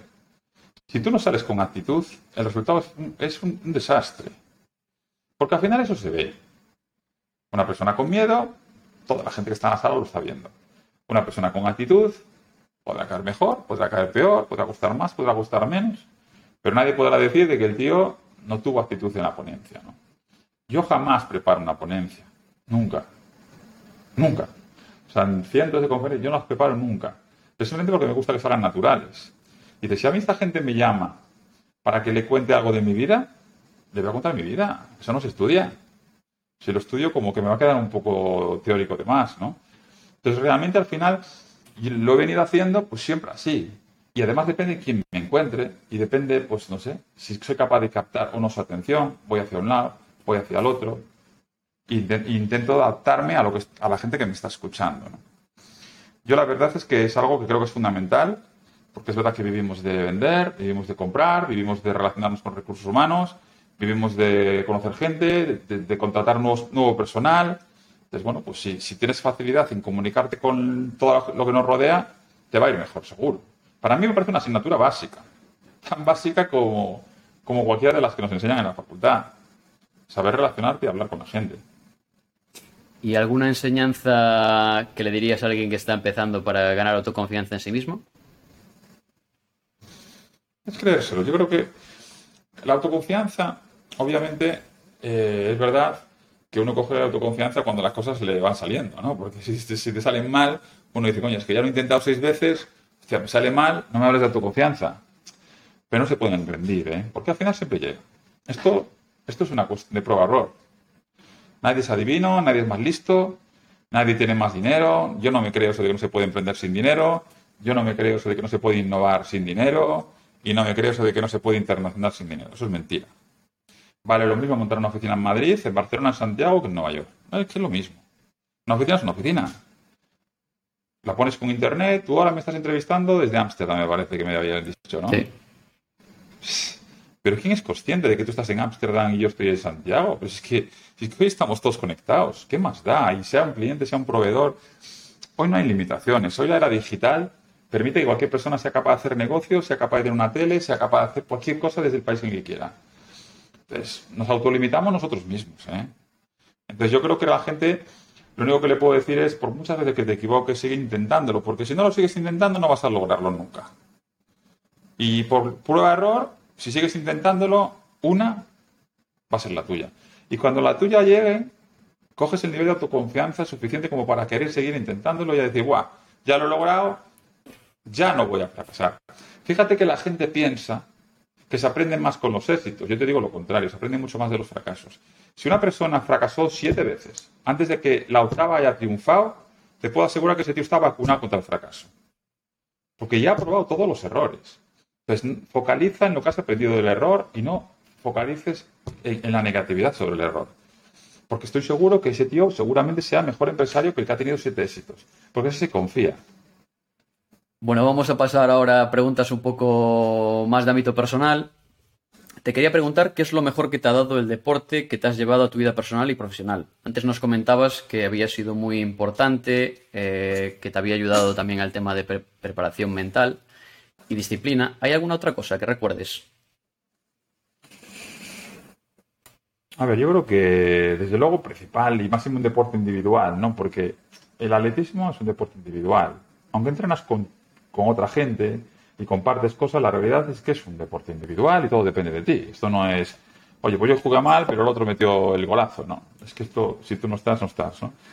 Entonces, ¿qué pasa? Que a veces la carrera del emprendedor es muy solitario. ¿eh? Tienes muchos momentos de soledad, en el que estás tú solo, por la noche estás tú solo, y las cosas no se pueden compartir. Por lo tanto, al final, yo creo que eso me ayudó mucho, ese deporte individual. El sacrificio, por supuesto, ¿no? Porque si no entrenas, no hay resultados pues si no trabajas, tampoco. Fundamentalmente yo la resumiría así, ¿eh? porque a, mí... Y luego el deporte, pues también la competitividad, ¿no? Siempre quieres ganar. Pues es que lo de perder, pues oye, se lleva bien, hay que saber perder, pero estamos hechos para ganar el deportista, ¿no? Y solo quiere ganar. Y en el mundo de la empresa eso es bueno. Siempre pensar en grande mencionabas esto que te había, que te había ayudado, ¿no? El tema de, que sea un deporte individual y me hacía recordar algo que, que, una frase que no sé dónde la escuché o la leí hace, hace relativamente poco tiempo y que me hizo clic, me gustó, que es el tema de que siempre nos dicen que cuando, que cuando estás arriba eh, hay como mucha soledad, ¿no? En el empresario exitoso, pero que también estás igual de solo cuando estás abajo, ¿no? Y, me hizo clic, ¿no? Porque es verdad que en, los inicios del emprendedor estás solo, cuando estás arriba estás solo y al final pues tienes que aprender a, estar solo todo el rato, ¿no? ¿Y tienes, tienes algún lema personal que consideres tuyo que intentes recordarte a menudo aplicar? Sí, nada es imposible, me gusta mucho utilizarlo iba a decir, a mí me, marcó también bastante una que, le escuché a un empresario brasileño que decía, crecer duele. En momentos que he tenido de, de dolor, he dicho, estás creciendo, crecer duele. ¿Y qué principios o cosas que te has dado cuenta y que crees o te parece que se le escapa a mucha gente? ¿Cómo? ¿Qué principios o cosas o formas de enfocar la vida que crees que se le escapa a ver, yo creo que se nos escapan tanto en la vida, ¿no? Porque al final la vida es muy complicada, el ser humano es, es lo que es y al final yo creo que hay que aprender a confiar en las personas. Es, eso, por ejemplo, es algo que yo creo que en el mundo empresarial es una gran asignatura pendiente. Parece que solo tú lo puedes hacer, nadie lo puede hacer mejor que tú. Y yo una cosa de las que aprendí es que cuando uno quiere diversificar al ámbito que, por ejemplo, yo lo hago, Tú imagínate que yo tuviese que ser la voz cantante en veintipico proyectos a la vez. Es imposible. Tienes que aprender a confiar. Oye, de las personas adecuadas, ¿eh? que también hay que aprender a desconfiar. Pero desde luego, si no confías en tu personal y le das, eh, y le das la oportunidad de equivocarse a ellos, tampoco se van a desarrollar como profesionales. Entonces yo creo que para mí la gran asignatura pendiente es la de... Es esa, ¿eh? fundamentalmente. Y algunas veces, eh, pues eso, en el camino de emprender o de buscar cambios personales, pues es un camino tedioso. Escuchaba de un empresario gallego, que igual conoces, el fundador de Puerto Muños, que los primeros años son desde luego de luchar y no ver nada de frutos, de solo sembrar, sembrar y sembrar. Y es verdad, y muchas veces se nos olvida esto, ¿no? ¿Qué es algo que te dices a ti mismo para perseverar y perseverar y perseverar?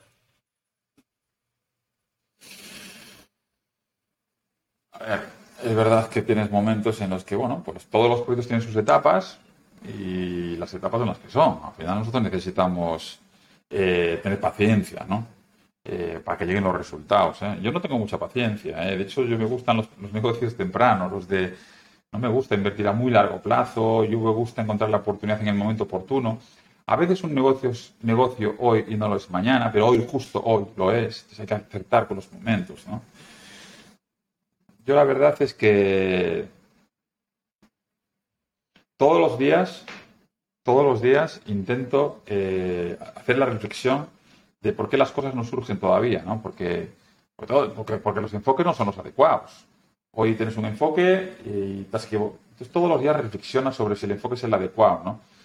Y por supuesto, pues bueno, pues intentar siempre eh, no rendirse, ¿no? Porque a veces cuando crees que es el momento de salirse es, es el momento de continuar. Entonces, no hay que rendirse. Yo creo que tiene que ser paciente, muy paciente, ser, ser, ser curioso con las cosas y, desde luego, eh, intentar apostar eh, en un medio plazo. A veces la gente se le acaba la paciencia muy rápido, ¿no? Y las cosas no llegan, no llegan inmediatamente. Eso no quiere decir que no vayas. Pero siempre hay que mirar si el camino es el adecuado, ¿eh? Porque a veces cuando ya marcas un camino, no llega hoy ni llegará nunca, porque el camino no lo has variado. Entonces, oye, tengo paciencia, pero reflexionando todos los días sobre el camino sigue siendo el adecuado, y si vemos que las cosas todavía van bien, o hay que cambiar el camino, ¿no? Para que luego llegue, porque al final llegan. Si las cosas las haces bien, van a llegar siempre. Elegir el camino es, eh, bueno, fundamental, como comentabas. Sí, sí. no es cosa de ponerse a perseverar Claro, sin, no, no, sin siempre es sentido. perseverante y paciencia, pero es que con el camino que lleva, como no lo cambies el rumbo, por eso es muy importante siempre la planificación de las cosas, ¿no? Es decir, oye, yo planifico las cosas, pero luego estoy continuamente revisándolas. Si el camino no es el adecuado, cambia el rumbo para llegar al objetivo. Se suele decir que la, la- la tentación de abandonar será más grande cuanto más cerca estás del objetivo, ¿no? Que hay que tener un poco de, Sí. de paciencia. Y hablabas de una canción que la he escuchado, por cierto, que me gustó, de Begging de Begging, una canción de jazz que mencionabas que se hizo famo- famosa en la época después de la gran crisis del 29. Y decías, siempre se puede volver a empezar y hacerlo cada vez con más fuerza. Es, desde mi punto de vista, la mejor lección que puedo transmitir a las personas con las que yo más me identifico. Los admirables emprendedores y todas aquellas personas que luchan por liderar su propio proyecto personal y profesional. Esta canción me trajo el recuerdo de una, una una canción que también es famosa de Sinatra, la de That's Life, que dice, tú cabalgas alto en abril y te derriban en mayo, pero sé que voy a, a- a cambiar esa melodía cuando vuelva a lo más alto, a lo más alto en junio. Y me dije, así es la vida, he sido una marioneta, un pobre, un pirata, un poeta, un peón, un peón y un rey. He estado arriba y abajo, adentro y afuera, y solo sé una cosa. Cada tanto me he visto solo, he caído de cara, yo solo me he levantado y vuelto a estar en la carrera. Así es la vida.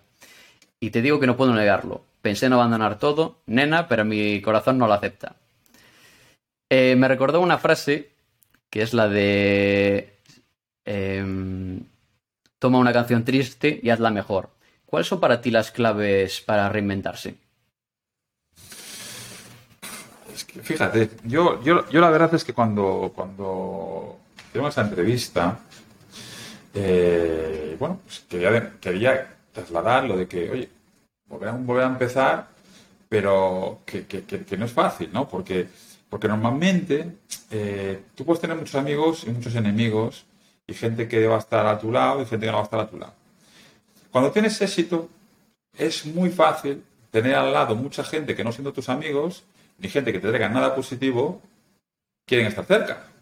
Es que al final esto es como un imán. Pero cuando desde luego tienes tu problema, lo más fácil es que la gente que no es de verdad salga corriendo. Y ya no solamente eso, sino que incluso tus propios proveedores, tus propios clientes, tus propias entidades financieras, pues son las primeras que dicen bye, ¿no? Entonces todo es mucho más complicado. Es mucho más difícil emprender después de un fracaso que emprender de primeras. Fíjate que es difícil emprender de primeras en este país, ¿eh? Y es difícil porque no te confían en ti. Pero es que en este caso es no confío y encima desconfío. Porque ya me consta que ha habido un fracaso, ¿no? Entonces, claro, esto de no confío y encima desconfío es un cóctel molotov muy complicado, ¿eh? Y esto es lo que realmente eh, a mí me ha tocado escribir, ¿no?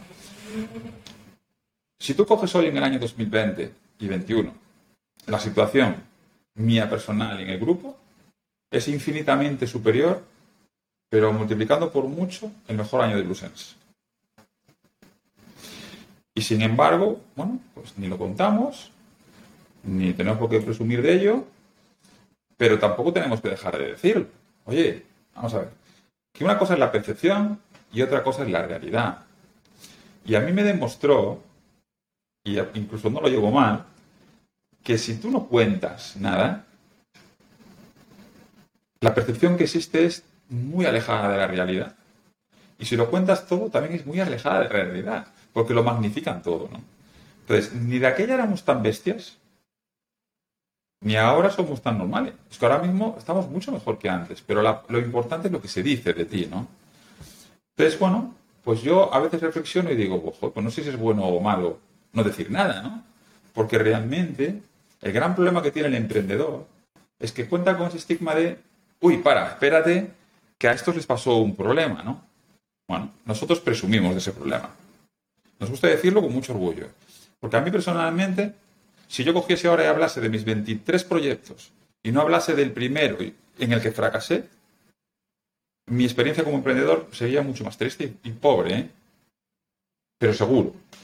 Entonces a mí me gusta empezar, y hoy mismo empezamos esta entrevista, hablando del único proyecto que no existe. Pero hay que hablar de él. Primero porque, porque, porque nos va a acercar mucho más al emprendedor que tiene miedo. Pero no pasa nada que no pasa nada. Y si pasa, que no pasa nada. Que puede volver a arrancar y además vas a arrancar con más experiencia. Y a lo mejor es parte del libro. Es que al final esto uno lo puede escribir cuando tiene 80 o 90 años y ya deja de trabajar. Y dice, ¿qué sería de mí si no hubiese habido el fracaso de Brussels? Yo hoy puedo decir que sería peor profesional, seguro. Porque la cantidad de aprendizajes y mi diversificación y mi propia rabia como emprendedor a la hora de diversificar con el nivel de contundencia que lo hicimos posteriormente, posiblemente su origen está en ese fracaso. Porque el tío de raza, el emprendedor de raza, el que emprende con raza y el que le pone todo, y el competidor o el atleta que compite, la rabia le sale cuando algo lo estimula también. La rabia bien canalizada, ¿eh? Yo estoy seguro que cuando alguien sale a meter un gol de cabeza, a veces le está hablando el, que el equipo contrario le ha metido el volante. Si sale con toda la rabia meter la cabeza y jugarse el pellejo, pero quiere meter ese golazo, ¿no? Bueno, pues esto es igual. Yo no quiero decir que actúe con rabia, pero desde luego cuando he emprendido N veces, es una combinación de experiencias, también de rabia, también de, de querer demostrarte a ti mismo que eres capaz. Muchas, son muchas combinaciones. Pero desde luego, si no hubiera habido ese primer fracaso, nada sería igual. Eso seguro. Esto me recuerda ahora lo de la rabia, ¿no? Mi, padre, que le gusta mucho la, la tauromaquia, eh, recuerdo un día viendo un programa con él y decían algo así como que el toro de Lidia se crece en el castigo. Y me, se me quedó grabado, ¿no? Porque le, encontré analogías con muchas más cosas, incluso con la. muchas veces en las personas o en el deporte, como comentabas. ¿Y hay algún libro que te llegó en el momento exacto o que creas que haya sido determinante en, tu vida? Sí, siempre me gusta contar el ejemplo, ¿no? Yo cuando acabo la carrera y la verdad es que uno dice, joder, qué poco he visto de empresa, ¿no? Eh, después de acabar una carrera dedicada al mundo de la empresa, ¿no? Y justo cuando yo me quería ir, eh, bueno, había tenido muy buenas notas y me, quería ir fuera y, bueno, me daban una beca para, para estudiar en Nueva York. Y cuando me dan esta beca, eh, tú para irte a Nueva York tienes que tener, pues, de alguna manera, un padrino, ¿no? Y oye, pues yo solicito que el catedrático tal o este señor tal, pues me diga que él, encantado, me recibiría en su universidad, ¿no? Y bueno, pues ahí está un poco también la valentía, ¿no? Eh, yo estaba marcado por un, bueno, pues una persona, pues que, claro, como un dios, como un dios, que era Michael Porter, ¿no? Que de alguna manera escribía libros de estrategia competitiva, y era aquel que te enseñaba cómo funciona la empresa. O compites por coste o compites por diferenciación y todo este cuento, ¿no? Y yo la verdad es que a mí me enseñó muchísimo los libros de Michael Porter, ¿no? ¿a quién le mandé yo la solicitud de invitación? A Michael Porter. Es que no, esto es como quien dice, oye, me gustaría hacer un entrenamiento, voy a mandárselo a Messi, a ver si me recibe, ¿no? Pues esto es igual. Y eso lo mandé a Michael Porter. Pero mi sorpresa es que en una semana y media, dos semanas, recibo la contestación de la carta invitándome. Y uno dice, pero me ha contestado. Es que nos damos cuenta de que a veces personas como grandes maestros, como era Michael Porter, es que es un profesor universitario, un catedrático, que está allí, que es Dios, pero que en su país es un profesor y que enseña. Aquí parece que los gurús no enseñan nada. Parece que los gurús tienen que dedicarse a otra cosa, pero es que allí funciona así, ¿no? Y yo me fui a Estados Unidos, pero con el consentimiento de este señor, para ser becado en la universidad, en la PS University de Nueva York. Y, y, bueno, fui valiente por mandarlo. Pues, pues, pues, lo mando, a ver si cuela, ¿no? Si el no ya lo tengo. Y cuela. Esto es igual que cuando dicen becas para alumnos de cuarto y quinto de carrera. Yo iba en segundo y lo mandé y me becaron. Y uno dice, pero si pone cuarto y quinto. Y la primera pregunta que me hace el, el, el banco que me becó ese verano fue, pero tú no has leído la convocatoria que pone alumnos de cuarto y quinto de carrera y tú vas en segundo. Y yo le digo, bueno, pues tú sabrás por qué me llamaste, pero creo que está claro en el currículum que pone que acabo de terminar segundo. Y al final me dieron la beca a mí. Yo no tenía por qué haberla mandado. Y como eso, muchos ejemplos en mi vida que es, sé valiente, si al final no ya lo tienes. Oye, pues al final mira, me llamó, me becó. Y luego me fui a Estados Unidos y Michael dijo, sí, aquí. Pero hay que ser valientes y oye, y ya está. Y a partir de ahí pensar que puedes sonar la flauta y ser sí, y es que a veces en tu propio atrevimiento está el éxito, ¿eh? Porque lo que le llamó la atención es que ¿qué hace un tío de segundo de carrera con unas notas como las que yo había calificado aquel año, preocupado en trabajar junio, julio, agosto septiembre, de irse para la playa, me manda este currículum para que lo bequemos en el banco cuando pone cuarto y quinto. Seguramente a lo mejor me llamó exclusivamente por eso. No me llamó por mis notas, me llamó porque dice, ¿qué coño pinta un tío de segundo aquí? Pues esto es igual, ¿no? Bueno, pues al final yo creo que muchas veces el éxito está en el, atrevimiento. Qué bueno. La, dicen que la, realidad es negociable, ¿no? Entonces es un buen ejemplo. El, el, atrevimiento trae sus, sus ventajas. ¿Y cuál es la cosa que quieres que otros recuerden de ti al final de tu vida? Bueno, yo creo que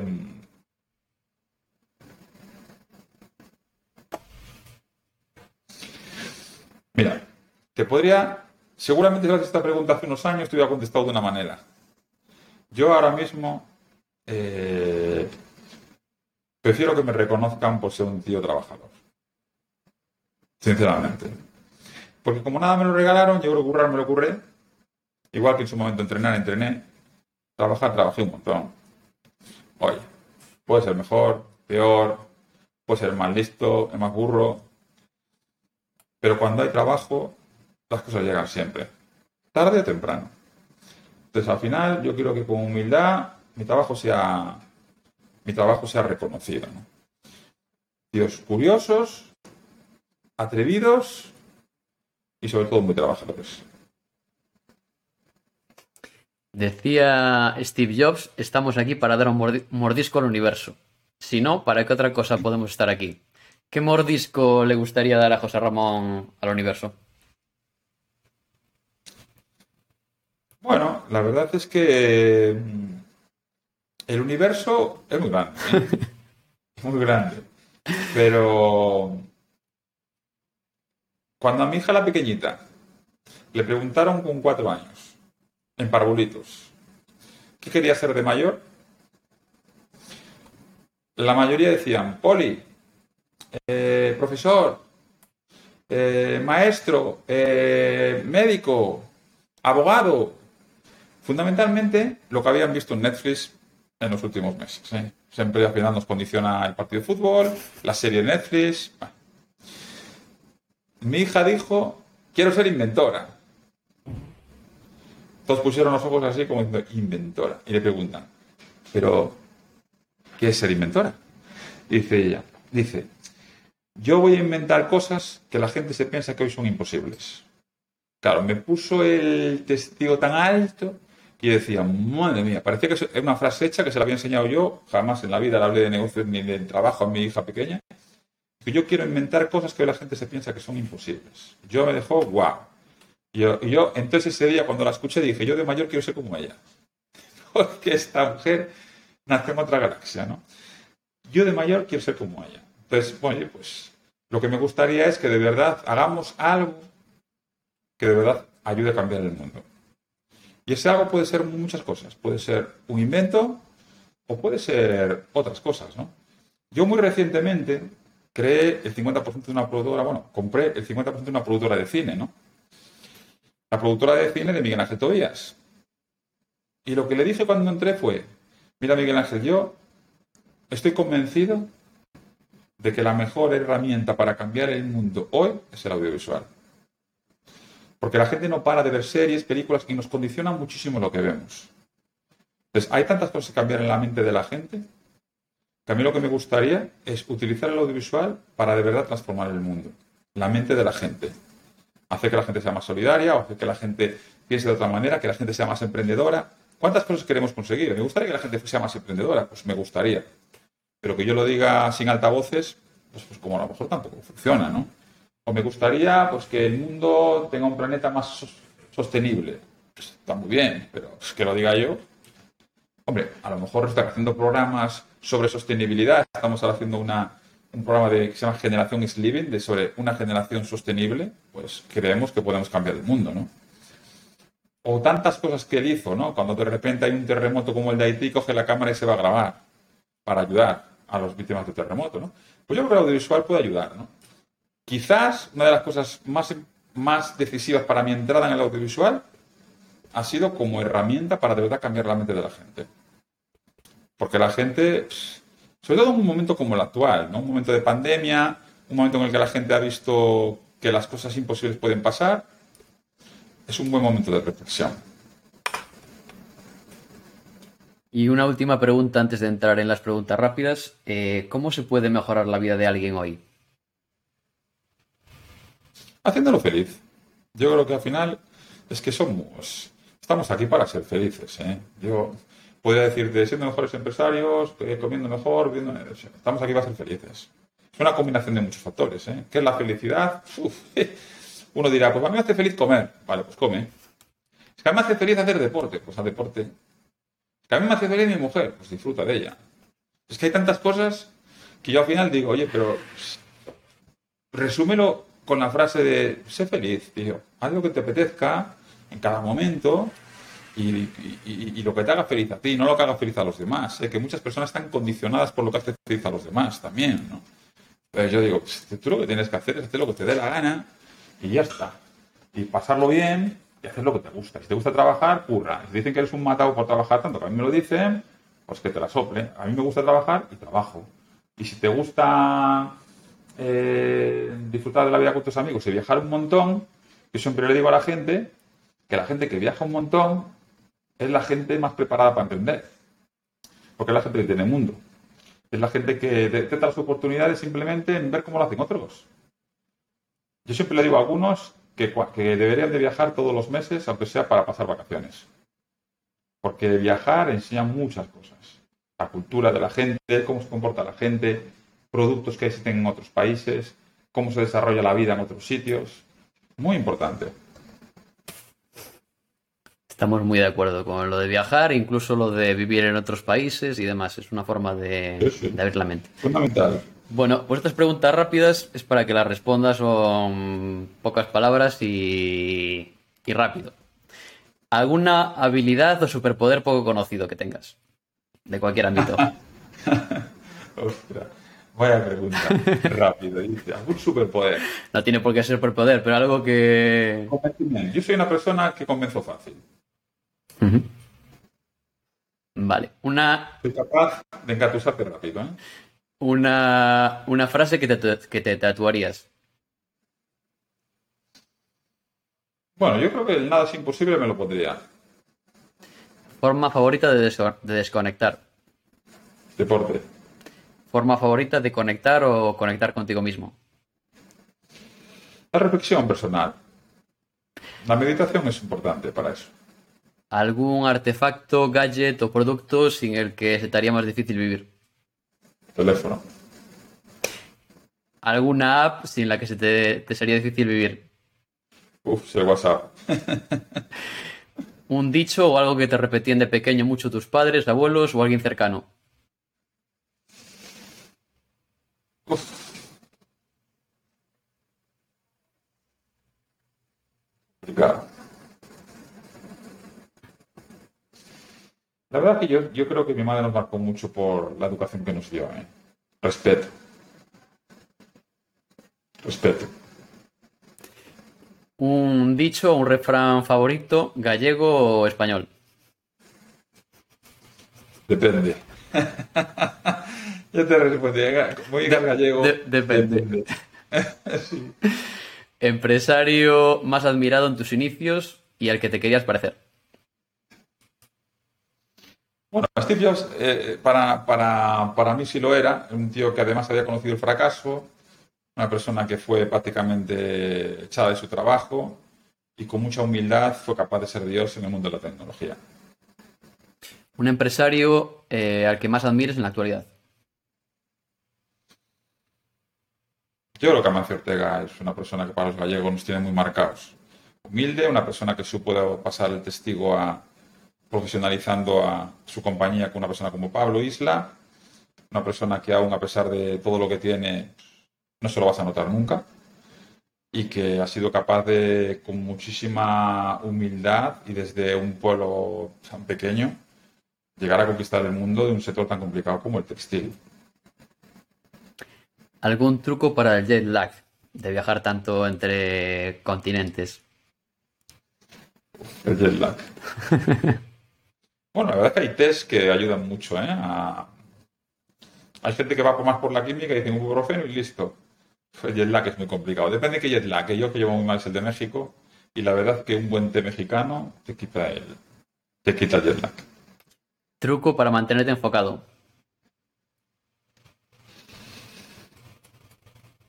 El truco para mantenerme enfocado es siempre descubrir cada tres meses como mínimo una nueva oportunidad. Desde luego me hace emprender de nuevo a los orígenes, de nuevo a los orígenes y darte cuenta que siempre hay que reinventarse. ¿Algún hábito diario que necesitas para sentirte que está todo en orden?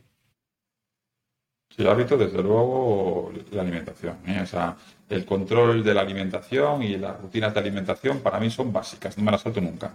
¿Y algún hábito o rutina que hace que, que garantice que tu día mejorará o que va a ser un buen día? Pensar en positivo siempre. ¿Una canción que te sirva para elevar el espíritu? Uf. Depende del momento, complicado. Yo canciones depende del momento, ¿eh? depende de la etapa. Etapas reflexivas, etapas metódicas, me- melódicas, no sé. Una para, complicado. una para venirse arriba, como se suele decir.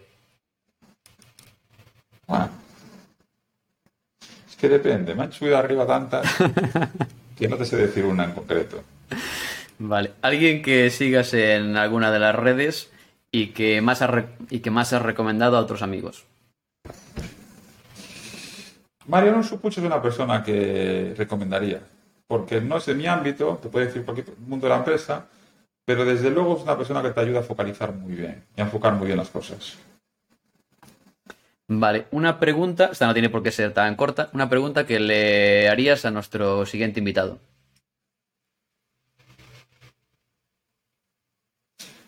¿De qué ámbito? El que quieras. No digo, ¿de qué ámbito es el siguiente? Es, es em- es empresario también. Es empresario. Sí. Un empresario con una vida, la verdad, muy interesante. Sus inicios, sus orígenes y. Una persona muy humilde. Pero que ha alcanzado gran, gran Una éxito. persona que lleva años en el mundo de la empresa, yo le, haría una pregunta que seguramente le rompiese los esquemas, ¿no? ¿En qué quieres emprender mañana? Porque lamentablemente en este, en este mundo el empresario está muy focalizado en un único proyecto y, y parece como que no tiene que descubrir nada nuevo. Yo me gusta pensar más que cada día nos tenemos que descubrir y tenemos que seguir innovando. Porque lo que ya tienes ya lo tienes. Y hay que reinventarse. Entonces la pregunta sería, eh, ¿cuál va a ser su siguiente... ¿En qué está pensando en...? Te va a romper los esquemas. Se lleva muchos años emprendiendo, la verdad. Vale, eh, nuestro anterior invitado fue José María Castillejo, el expresidente de Cinquia Entertainment, creadores de Pocoyo, y tuve que decirle que era un empresario gallego porque insistió bastante, y entonces su pregunta es si crees en las megas. sí creo, sí. ¿Crees? Vamos a ver, yo, la verdad es que en Galicia, si no crees en las megas, no es gallego. Seguro. Todo pasa siempre por algo. Y todo está muy condicionado por las megas. En Galicia, seguro. Vale, y como pregunta final, una pregunta que tomo del podcast de Tim Ferris, que me gusta mucho. Él les pregunta a sus invitados si pudiesen poner algo en una pancarta gigante a la entrada o a la salida de alguna ciudad, la ciudad que ellos eligen en el mundo y con una pancarta enorme, ¿qué pondrían en esa pancarta? En la mía yo pondría Santiago es el centro del mundo. Me gusta. Sí, esto es una reflexión que yo me, me la marqué y siempre la aplico porque parece que, que tenemos, la, sobre todo los gallegos, la mentalidad de pensar que estamos en la periferia. Y el mundo, la tierra es redonda, ¿eh? Y la por donde la el centro del mundo eres tú, ¿no? Tienes gente a la derecha, a la izquierda, arriba, abajo. Nada debe de condicionarte. Y yo, pues siempre digo, en Estados Unidos vas al cole y el mapa de España, de Estados Unidos es el centro del mundo, en China también, pues aquí también. Y es una cuestión de mentalidad. Porque ¿sabes qué pasa? Que la gente tiende al autolimitarse. Entonces, en mi ciudad, cuando entremos, Santiago es el centro del mundo, aunque somos pequeñitos. Y el Obradoiro, el mejor equipo de ACB de España. Me gusta, me gusta.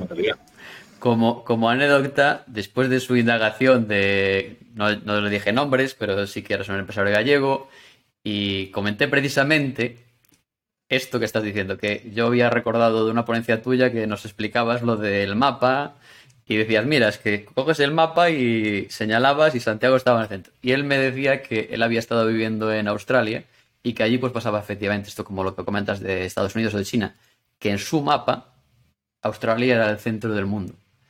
Entonces, bueno, eh, nos daba para, para reflexionar de esto. Bueno, José. José Ramón, muchísimas gracias eh, por este tiempo. Eh, he disfrutado muchísimo, he aprendido muchísimo y espero que tú también hayas tenido un tiempo entretenido. ¿Tienes alguna otra cosa que quieras decir antes muy de bien, te cerrar? agradezco muchísimo, muy bien enfocada. De verdad que a veces te viene bien salir de tu zona de confort y reflexionar sobre la vida, que al final es importante. Y te agradezco mucho el enfoque porque ha sido, ha sido fantástico. Gracias. Muy bien, muchas gracias. De corazón también, gracias a ti. Esto es todo por hoy. Gracias por escuchar este episodio. Si te ha gustado, no dudes en suscribirte en tu plataforma de podcast habitual y dejar un review. Tampoco pierdas la oportunidad de suscribirte a los 4 WOW de Motiva. Recibe al inicio del fin de semana los cuatro descubrimientos más provocativos de la semana. Materia prima interesante para la mente o el alma. Accede ya a este contenido exclusivo a través del enlace en la descripción.